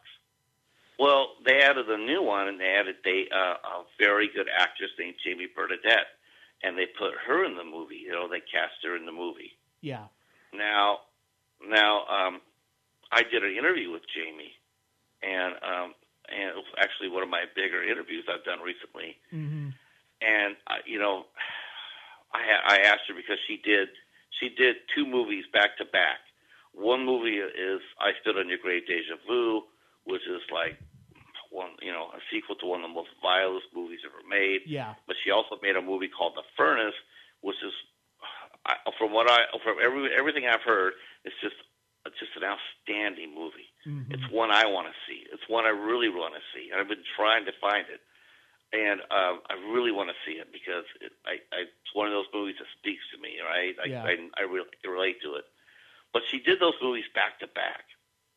Now, I can't see a more extreme going up and going down than that, right? I mean, It's like you're doing torture porn on one hand, and you're doing a beautiful, just overcoming all odds tragedy over here. You just like, and to me, it's like, wow, how do you do that? How do you do that and separate? And she said she couldn't talk about it. But she had a really nasty experience on that I Spit on Your Grave movie, and you could tell it scarred her. Yeah, it's like of course I'm not asking her. I'm not asking her. But I can get an idea what might have happened. I can get an idea, and it disgusts me. It disgusts me to the core, and it's just like this is all this director can offer us. Is this shit? Seriously. This is it. Yeah, it's like you don't have any more creativity. You don't have any more creativity than to go back to this movie that you made 30 years ago, and this is it. Well, and the thing is, it's like I'm on IMDb right now, and I decide to look it up, and it's like, 2019, I Spit on Your Grave, Deja Vu. Runtime 2 hours and 28 minutes. Oh, Lord. How the fuck do you make a sequel to that is 40 minutes longer? I can't even imagine watching that. And the thing is, there was a complete, like, there was a complete reboot franchise for this too. Yes. 2010s. Yes, like... that one starred. God, they actually starred another actress that I saw her do a. I saw her do another movie. She's actually pretty good. Sarah Butler. But that. Or... Yes, yes, she did one called Free Fall. Yes, she was really good in that. Yeah, she was with. That was she did that one with D.B. Sweeney. Mm-hmm. I didn't even recognize D.B. Sweeney. I didn't even recognize him at all. Oh wow! Yeah. I was like. I mean, I don't know if he was ill. He might have been ill. That's the thing. He might have been ill because he's really bloated. I'm not saying fat because I don't think he was fat, but he didn't look healthy. Yeah. But I didn't recognize him, and I was like, wait, that was DB. That was Terry from Spawn. I'm just like, so. But yeah, I saw that she did that Deja the.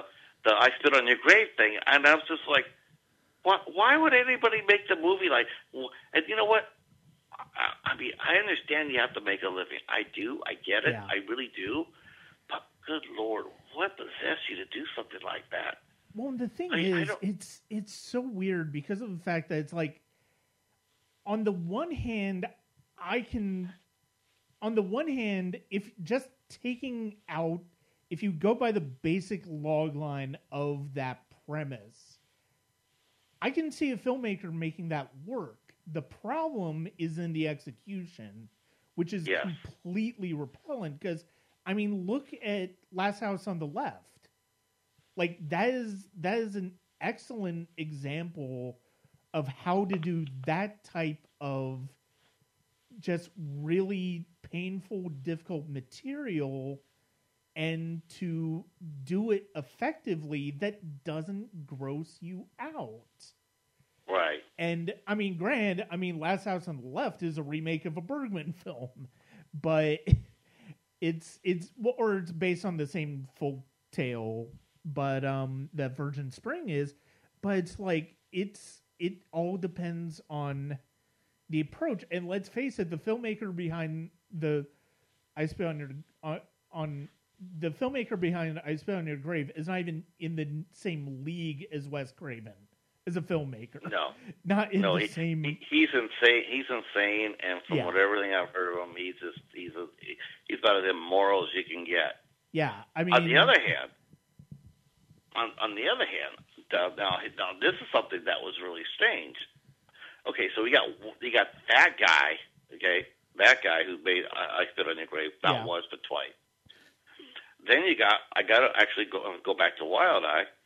I got a movie called Bone Hill Road. Okay, it's got Bone Hill. So I get that movie, and I'm a huge special features guy. I'm sure you are too, right?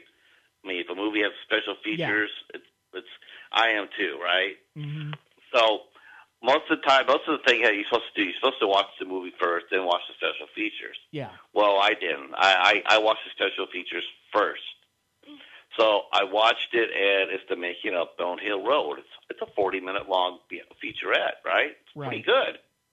And the director of the movie is Todd Sheets. Yeah. And Brian, I'm telling you, if I super nice guy. You just want to meet Todd Sheets. You want to meet him in person. You want to have a beer with him. You want to have a burrito with him. You know, ball game. You know, he's just a super sweet fella, and his whole crew's around him. They if he told them to jump off the cliff, they say how high. I mean, they really, you know, it's just amazing. He's a super sweet guy and a good filmmaker, and you know, as far as getting his crew pumped up and uses his resources. Well, good Lord, his finished product.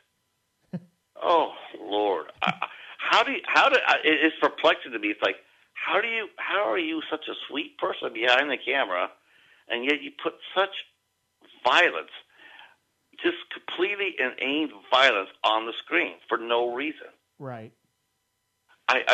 It's just I don't get it. Some of these filmmakers I just don't understand. Yeah. I understand you feel like you're making art, but what makes death so what attracts people to make that kind of violent art? I just, it's just, the world is already ugly as it is. Right. You really don't need to add any more of it. Well, I mean, if you, I'm looking at his filmography right now. I mean, that's the type of movie he's been doing since the 80s. Yeah. And yeah, he's been. I will say, like, one title in particular has me intrigued. I don't think I will ever go look for it, but it's nonetheless intriguing because of how singular it is. Sorority Babes and the Dance-a-thon of Death. Oh, Lord. He made it in 1991. Now, the funny thing about his movies, like I actually went and read some reviews about Bald Hill Road. Yeah. And a lot of people they've seen his movies, so they're fans. They've watched it, and the criticism that was most I got from it was that he had not advanced as a filmmaker. Mm-hmm. He was using the same tricks that he was doing from before he first started. He hadn't learned anything new. Yeah, that was the biggest complaint that I got from all these critics. They're going like, if he's seen one Todd Sheets film, he's seen them all. That's worse to me. Yeah. That's worse than someone sitting there going like, this guy's a torture porn artist, don't watch his movie. Look, that's one thing. But when someone's sitting there going like, yeah, he hasn't done anything new. Wow, yeah. That's bad. Yeah. You're putting a creative you're basically putting a knife through that guy's creativity because he hasn't grown as an artist, he hasn't grown as a director. Yikes. Yeah. That's not good. You don't want that. No. No, not at all. And now I'm a completist, and we've already talked about the IFC movies. Now I have to be honest with you: the three movies I will never get from IFC, I will not be getting The Human Centipede. Thank you very much. Yeah. I will admit, like a friend of mine and I watched that one night, and it's not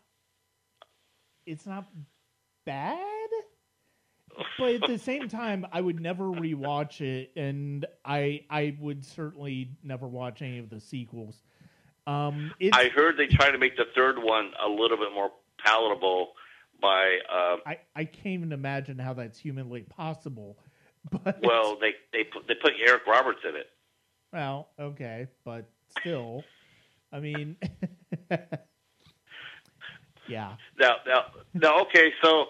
Speaking of Eric Roberts, so as a critic, now we each have our own favorite actors. We could talk about our favorite actors for right. the rest of the okay, but it's more fun to talk about the ones that you just can't. Like when you see their name on the box, you just like start screaming and running away.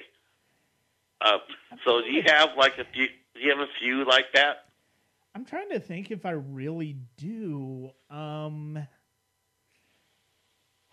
I don't know. Like, I've never really given it much thought. I'll be perfectly honest. Like, I've never really given that much thought as far as... Really? If I have... Like you as soon as you see their name on the box, he's just like, you're running the other way. Yeah, I mean, I'm sure if I was hard-pressed, I probably could... See, yeah, I mean, I don't know. I really don't know. Like for me, it would.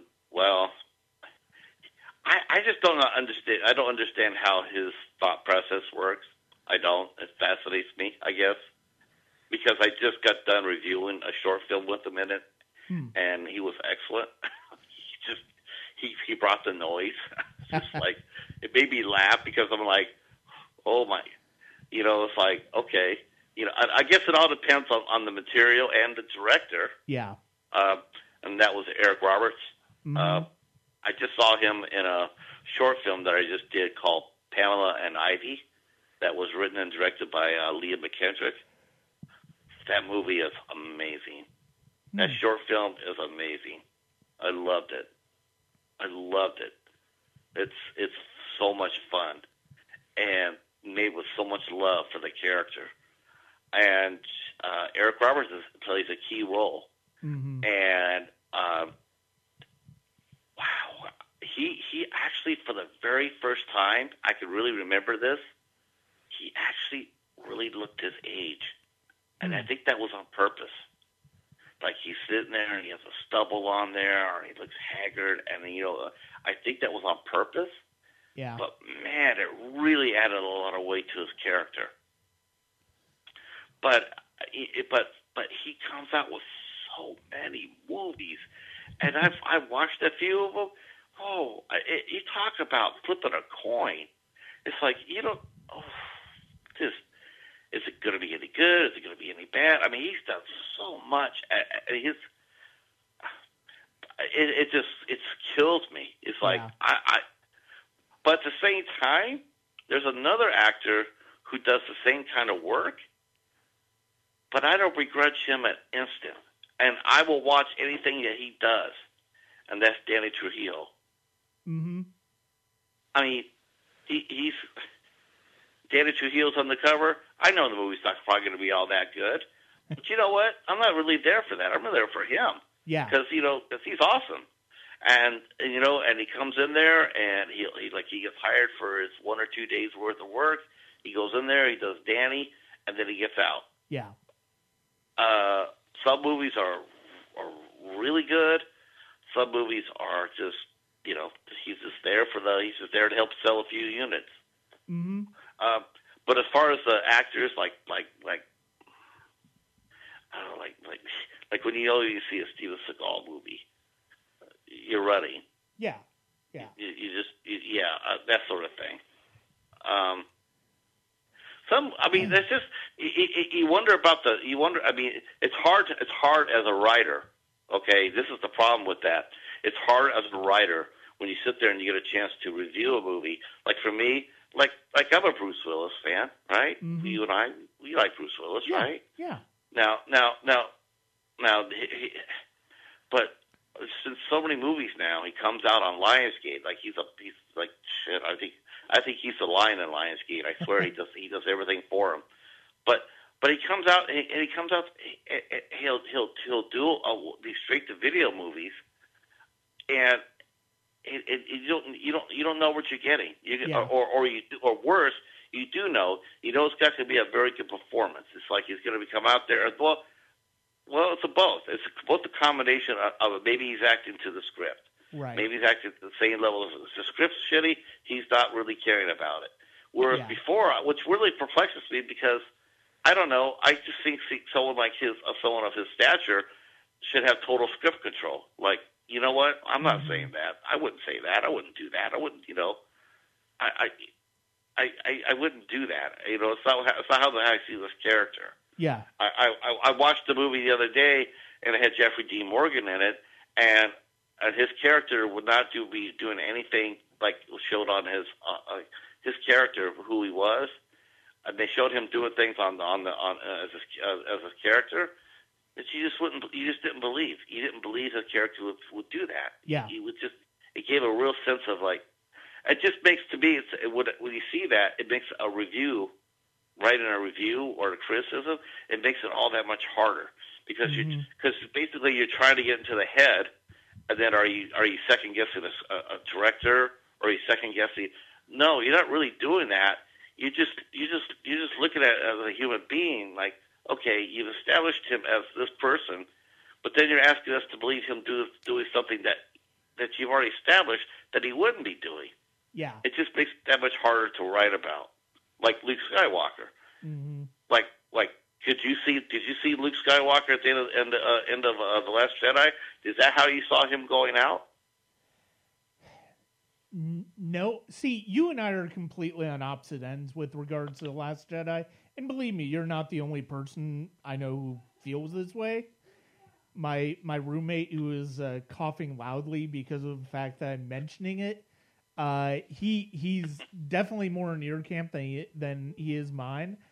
I personally love that movie, and I actually even love what Luke Skywalker does in that movie because of the fact that I think it's so much more. It ended up being so much more interesting for me, just to see the way that character was represented compared to what I expected. Now, yeah, of course, I kind of expected, like a lot of people, oh, he's going to train Rey. It's going to be great. There's going to be great lightsaber battles and stuff like that. And then when that's not what it got, I'm like, this is actually interesting because of the fact that it's not what I expected. I mean, it was sort of the very opposite of, I mean, you're right. Like, Force Awakens is basically a remake of New Hope. That's essentially what it is. Oh, all three of them are all remakes.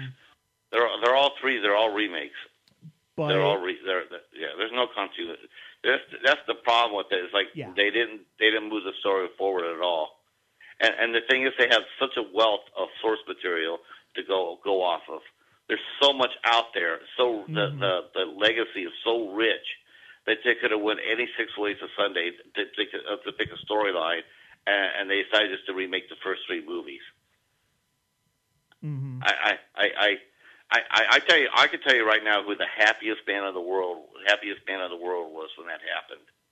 You know who the happiest person was in the world when they said those 3 new Star Wars movies came out? Probably George Lucas. George Lucas, because he's sitting there going like, "Oh, thank God! Now I'm off the hook because now people will quit give me shit about Revenge of the Sith." You know, I mean, though, jeez, thank God for that. I'll still criticize the prequels if he wants to. I'll do that. I have no problem doing that. But I personally feel other than the romance. I mean, yeah, some of that dialogue was really painful between Hayden Christensen and Natalie Portman. Yeah. But as far as the final fight goes, oh my God. No, I thought the prequels got better. I think they did. I think with Phantom Menace, it's like it was obvious it was made by a filmmaker who hadn't made a movie in 20 years, who hadn't directed a movie in 20 years. And he just didn't really have the sense of rhythm and pacing and stuff like that. But in the way to direct actors down. But yeah, I mean, I think the prequels, you could see him get more and more confident as the prequels went on. And I actually really liked Revenge of the Sith. I think it's a really solid movie. It's my 3rd favorite one after Return of the Jedi and The Empire Strikes Back. It's my 3rd favorite one. It's super strong. The ending is just heart wrenching and heartbreaking. Yeah. And you know, Ian McGregor does not get nearly enough credit for his performance in that movie. No, he unfortunately. I mean, it's good to see that he is kind of now getting that moment and being able to return to that character. I'm really looking forward to that series. But at the same time, yeah, I would agree with that, where it's like the work he was doing as Obi-Wan kind of got lost in the shuffle of all the prequel hate that was those movies were getting. You know, I mean, what do you feel about? Do you feel like this? Okay, so here's another big thing because now we're talking about this. This is a part of the deal too. I mean, the studio interference has never been greater than it has been today. It never has. I mean, even back in the golden days of Hollywood, I mean, you know, when Louis B. Mayer was head of MGM and Jack Warner was around. I mean, even back then, but never has it been so much more interference than today. Yeah. Well, and I think part of the problem with that I hope that what we're going to start seeing after what's happened this year with COVID-19 and productions having to be shut down, movies having to be delayed and stuff like that, what I'm hoping ends up happening is we're going to start to see a return to the studios not just betting big on tentpole blockbusters and basically going from a foundation of lower to mid-tier budget movies that that's the only way you're going to save theaters. Yeah. And because, I mean, you can't spend... There's no way you can spend $250, $300 million every time And if something like this happens, it's like you're basically like you're losing money because of the fact that you're not able to put it out there. But at the same time, you don't feel like you can put it out there on like VOD, like Disney Plus or Hulu or HBO Max and stuff like that. You won't get your money back at all. Without just completely torching all of your money. And it's like, you know, my hope is that one of the things that the studios realize is that their model of basically, you know, a top to bottom inverted pyramid is completely unsustainable. Do you think the theater going experience? I mean, do you think the theaters are dying? I don't think they'll. I don't think they'll ever completely die. I do think, and I'm not just saying that because of the fact that I'm desperately waiting for when I can go back to work at my theater, but right. it's which got pushed back more because of the fact that Tenet got pushed back more. But I don't think the theatrical experience will ever completely die. I do think we're past the time. I do think we're past the time of big opening weekends, second weekends being the end all be all of the theatrical experience. And we could see a return. And I think we're going to start to see a return of real platform releases on the parts of studios, not just for smaller independent films, but for larger films. Because I hope so, because that's how they're going to have to sustain to even try to make a profit right now. I really believe. I really want to believe that because, I mean, I've only gone to the theater. I haven't been to the theater at all this year. Even without the pandemic. Yeah. The last movie I saw at the theater actually was It Part 2. Oh, wow. That was the last movie I saw. Now, this is coming from a person who went to the theater anytime there was a superhero movie came out. Me and Catfish, we were there. You know, we're fanboys, so. But I quit. I quit going altogether. I just got tired of paying the money to get the ticket, and even the tickets when they were reasonable. It's going in there for the whole experience, you know. Like a lot of times, you want to go there for the experience at nighttime, and you know we're going to say, "Oh, I want to see Avengers: Endgame. Let's go tonight." All right. Well, then you're paying like $12. Then you have to have assigned seating, and then you get this. It's just holy shit. Okay, here's what I'm going to do. I'm not going to go. I'm going to wait. Okay, it's going to come out. You know, let's say it has a 6-month run. But they're gonna put the movie out on video. I'll have to wait a month after that, and then I'll get it for $5 from my local video store. Yeah, I can see it at home, and I don't have to spend $80 or if I take a buddy or $40 if I take myself or whatnot if I want to get a snack or whatnot. And I just I find that like my biggest peeve was all of a sudden the assigned seating. Yeah. Holy crap! If there's one thing I would have told them not to do, and that was that. That was the worst thing you could do. That assigned seating, it kills it. There's no spontaneity. I mean, it's either a lot of people. There's been times where I sat where me and my buddy would call and say, "Well, what do you think? Want to go see the show? Want to go see it?" And then we go like, "Well, yeah, but you know, we're seeing it now. Chances are we won't be able to get seats." Okay, well, guess we're staying at home. Yeah, and there you go. Yeah. I just think the theaters have done their best to shoot themselves in the foot. I don't blame the studios as much as the theaters. The theaters could negotiate a better fee. Okay, they could, and part of that fee is listen. If you don't want to show me the latest Disney movie, that's fine. Yeah, that's okay. I don't need to show that. I could show two Warner Brothers. And a Paramount and an IFC movie, I could do that and make the money. You know, I'll get more people in the theater because I have more variety. Mm-hmm. And And so it's like a lot of these theaters, they get stuck on that one big movie, and then once that movie starts fading away, then they're stuck with it because they have a contract saying that you have to show my movie first and last, and you can't show it against this movie. Yeah. And this and you're basically hamstrung. Oh, it's well. And the thing is, it's like it's as somebody who works at a movie theater, it's like I can.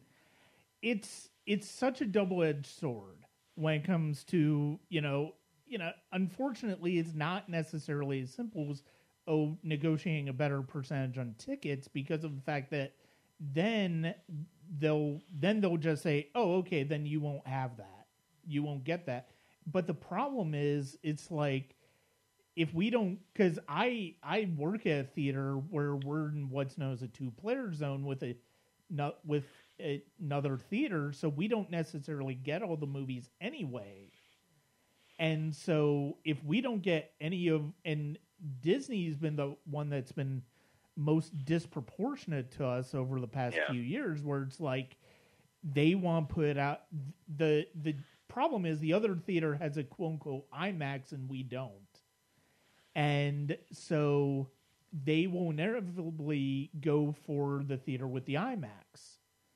And so that means we're losing, like, you know, we might get like 2 or 3 movies that year from Disney, but at the same time, it's not necessarily going to be the bigger movies that Disney has.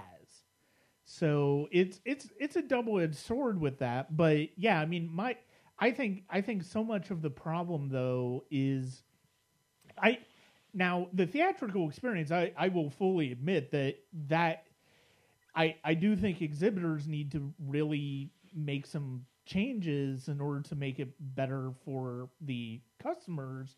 But at the same time, and I hope that, again, this goes back to sort of what I was saying earlier as far as the way the studios operate as far as big tentpole movies as opposed to lower to mid-tier movies, not relying as much on the big movies and putting out more of the smaller movies and focusing more on the smaller movies. And I think you could have a very strong win-win in those scenarios. I mean, it used to be summer season was, you know, from, you know, end of May to end of July. Yeah. And it was always, you know, there'd be like, you know, 10, 15, 20 movies. Mm-hmm. Now it's gone to the point where it's just 4 or 5. Yeah. You know, and they've taken up so many screens. You know, that's the thing. That's what kills me. It's like I go to my local theater and all I see is like there's 10 screens full of Avengers. Well, why do all 10 screens have to be full of Avengers? How come there can't be a movie like The Wretched, or you know, something like that? I mean, now that the theaters are, you know, now that they're showing anything, now the small indie, now, you know, the theaters that are actually staying alive, they're actually, you know, they're staying alive solely on the independent movies. Yeah. You know, right now, so I think the number one movie this summer is The Wretched. It is. I think that's been the biggest. I think it's the biggest summer block, the big summer hit. Yeah, and that's crazy, right? Well, that is absolutely insane. It's like this, you know, we're seeing a renaissance of drive-ins, and it's like, and other theaters have had to sort of do makeshift drive-ins in order to survive, and it's really that you know, it's really been fun to see that, you know, come into play. And I love the fact that The Wretched is basically the highest grossing movie of the year, the summer, because of the fact that, I thought was a terrific film, but also, you know, it's fun to see something other than the indie or anything other than the major studios basically having a bit of a foothold for a little bit. Yeah, the art house theater is I know it. It's gone. I mean, we don't have any art house theaters around here. You know, we used to have like 2 or 3, but they're all gone. Yeah. I mean, when I lived in San Jose, I learned to really love independent movies because I used to work across the street from a chain, and the publicist over there used to give me tickets all the time. Yeah. And so when I wasn't working at the club, I mean, you know, I get a free ticket and I go down there and I go watch an independent movie. And, you know, I learned to love it. You know, I was like, wow, this is great. No one else saw that. I don't know what they're thinking. I'm hoping you're right. I'm hoping that when things go back to normal, like there'll be room for movies like hell, even, you know, for The Wretched or, you know, The Rental or whatnot. I mean, movies like that should be seen on a big screen. Mm-hmm. It just absolutely sucks that they get totally squeezed out. And then next thing you know, I mean, they get shown on the 4 or 5 IFC screens they have in New York. And then they go straight to video or whatnot, yeah, streaming or video release. Mm-hmm. I just feel it's just it. Like I said, I mean, I don't write about blockbusters. So, and I actually have a video chain in my town where I get basically about 90% of my movies. Well, maybe about 85 now. Dollar Tree is going crazy. So I get about 85% of the movies from my movies that I buy. I get from a video chain that's still there. That we still have. Yeah. And speaking of theaters, you know, the video store too. You know, it used to be a really good place to go get a movie. Yeah. And the physical media aspect of a movie going, that's a thing. Yep. That is a huge thing. Wow. I mean, look, I'll be the first one to sit there and lump the YouTube critics, you know, the wannabe critics. Mm-hmm. But there is another community out there I totally support, and so glad it's out there, and that's the physical media. I mean, holy shit, there's thousands of them out there. Yeah. I mean, tens of thousands. When's the last time you went to a Target or Best Buy? I mean, a couple of days ago, but, you know, for...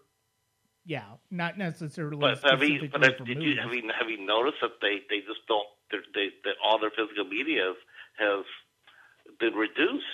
Oh yeah, I mean I mean I haven't been to Best Buy since the pandemic started, but yeah, I mean Target and Walmart you'll occasionally find something, but Target more often than not. Yeah, I mean their physical media is relatively bare and relegated to only like a handful of studios.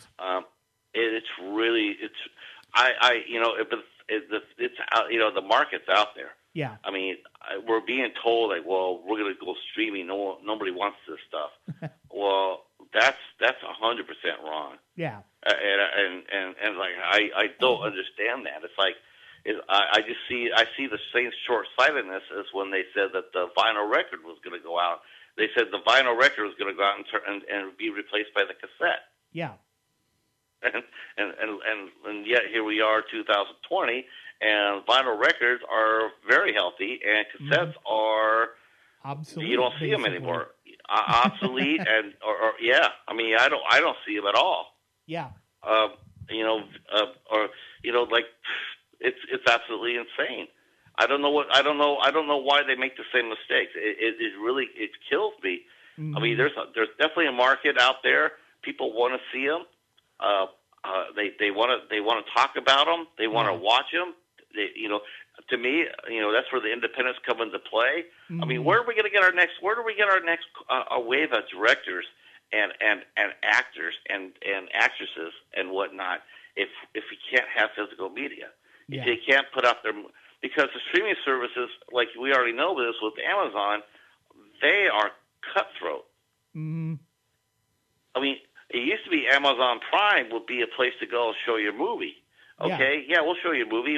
We'll give you what – I don't know. I'm guessing maybe you know more than I do. But what they get? Like if someone watched the movie all the way through, they get 50 cents for it or something like that? Or I think it's something like that. I'm not exactly sure. I think it used to be that. Yeah. Now I think it's a lot worse. Mm-hmm. Now I think it's to the point where even if someone watched it for halfway through, they still get something. Now I think now they're getting paid on if the movie's watched all the way through. Yeah. And it's produced. So now even the independent filmmakers, they can't even go to Amazon Prime because Amazon Prime is now from what I understand, they're not, you know, before they would just take just about anything.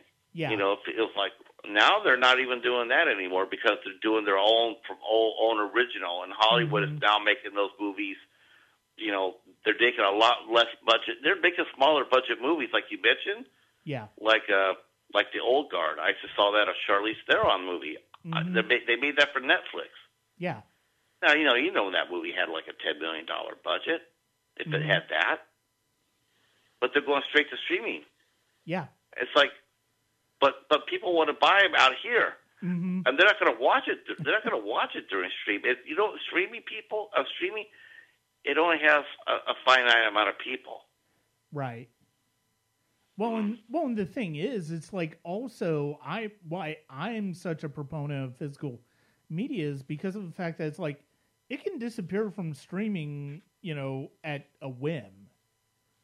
Like, you know, it can disappear at a whim. Like, you know, so, and heck, there are some movies, like I still have VHSs for movies that never even made it to DVD for one reason or another. And so no, like, there's a lot of them out there. Holding on to those. So and I didn't realize that either, Brian, until I saw it on listed on YouTube that there's, like, I thought, well, shit, all these movies are out on DVD now, and but man, there are a lot of movies out there that aren't on there. Yeah. I didn't realize that. Oh, dude, I mean, the movie I watched last night, Rad. It's a Hal Needham film. Director of like Cannonball Run and Smokey and the Bandit from the 80s. And it's like, oh, Hal Needham. Yeah, he used to do stunts on Have Gun Will Travel. And the thing is, it's like it was not available like for years. And Vinegar Syndrome finally they restored it, brought it out on Blu-ray this year. And it's not a bicycle movie. Yeah, it's a BMX movie. It's really cheesy, but I also enjoy it. Like, it was one that I really enjoyed as a kid, so... Okay, I think I remember it faintly. Yeah, it's completely ridiculous and cheesy, but it's fun as well. But, yeah, I mean, that one was unavailable forever, and it's like, it never came out on DVD. I mean, you could probably buy a pirated version, but it's like... It would cost you an arm and a leg and wouldn't even necessarily play. But at the same time, it's like, yeah, not everything is as available as people think it is. But yeah, I didn't know. I thought it'd been. I just thought maybe it'd just been out of print. Yeah. Oh, that's so funny. That's so funny. But yeah, wow, it's. Well, and that's one of the cool things about, I mean, it's not every movie that Netflix comes out. I mean, we're not going to see, you know, but yeah, I mean, some of these Netflix movies are starting to make their way into Criterion. And so yeah. They have a physical release. I was going to ask you this. Have you managed to get on the Criterion list? No, I have not. Yeah. I would love to, but no, I would love that for you too. That would be awesome because there's a certain Lizard box set on that collection that I would absolutely love to have in my collection. But yeah, I've only found 3 Criterion movies out in the wild. Yeah, it's hard to find them. I mean, it really is hard to find them. Like. That's one of the downsides of video stores basically being obsolete now, where it's like, I mean, I found used Criterions at video stores. Like that's how I got Sid and Nancy. That's how I got Silence of the Lambs Criterion back in the day. I mean, they've since reissued both of them, but. It's one of those things where it's like, yeah, I mean, you can occasionally find that, but I got all 3 of mine at the library. Yeah, man, that's yeah. Well, you know what it is? It's like the worst place on the planet to go for shopping for physical media is Barnes and Noble. It's the worst. I mean, their prices are so badly inflated. It's a joke. It's a bloody joke. You go inside there and you see shit in there and you're just like, wow, you know, and like I thought about it, you know, go in there and get a Criterion just to have one. I used to go. I go in there and it's like $25, and this is it's half off. It's half off of 25. No, it's half off of 50. Yeah, $50. Yeah. Oh, I think that hurts. I think that hurts a lot. I mean, you know, it hurts a lot for the film buff. I mean, like I actually wanted to know this. I actually said, like, how many movies does the average person have in their collection? So I typed that up there, and I was reading people saying like 300 and 380 and 400. I'm going like, oh well, I know that's not true because Catfish has 5,500 movies. I probably got about 3,000 myself. Yeah, physical media. I'm right around like 1,800 or so. Mm. So I think it's great that you're on the list, though. Yeah, I'm great. I've seen other people get, you know, it's sort of weird. It's like I was only on a few, and you know, it's like I said, I really haven't chased after it too hard. And I was on Mill Creek, but then they did a whole big revamping, so they cut a lot of us loose. Mm-hmm. You know, I really wasn't all upset about that. Yeah, I was like, you know, okay. You know, I got some good stuff from them, but I really wasn't crying over it. You know, it wasn't like, no, don't do that. It was just like, okay. I actually felt like a weight came off my shoulders because now I'm free to go back and review some of the stuff I've been bypassing. Yeah. Mm-hmm. Mm-hmm. Well, as fun as this has been, I think this might be a decent time to wrap it up for now, but sure. I would definitely love to continue at another time because this is sure. You can have me back anytime you want. Yeah, I don't envy you editing though. Oh no worries. It's like yeah, but yeah, this was a lot of fun to you know talk and to like be able to just talk freely and generally and stuff like that about you know just all sorts of movies and get to know you a bit better and. Get to know, you know, sort of like where you got started as far as blogging about movies and the types of movies and stuff like that. Yeah, I wish it was a lot of fun. I wish I had a happier origin story for you, but well, it is what it is. I mean, yeah, but it was really good to talk to you today.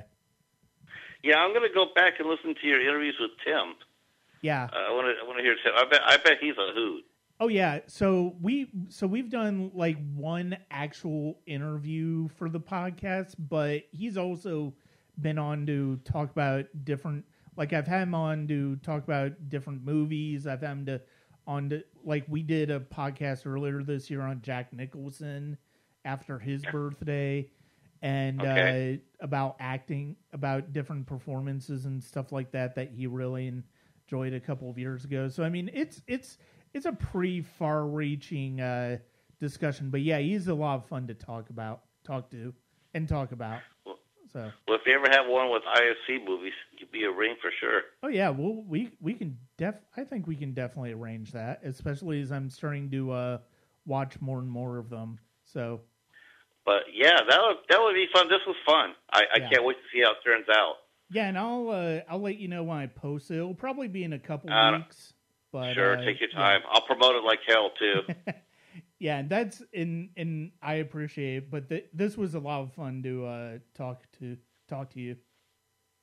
Yeah, thanks for having me on. Oh, no problem. Yeah, I'd like to thank Michael for joining me on the podcast today. It was really great to talk to him, and it's been great to get to know some of my fellow bloggers as we've gone through this past few months of. Social distancing and quarantine with movie theaters closed, and just getting to know them, getting to know what drew them to writing about films and what keeps them writing about films.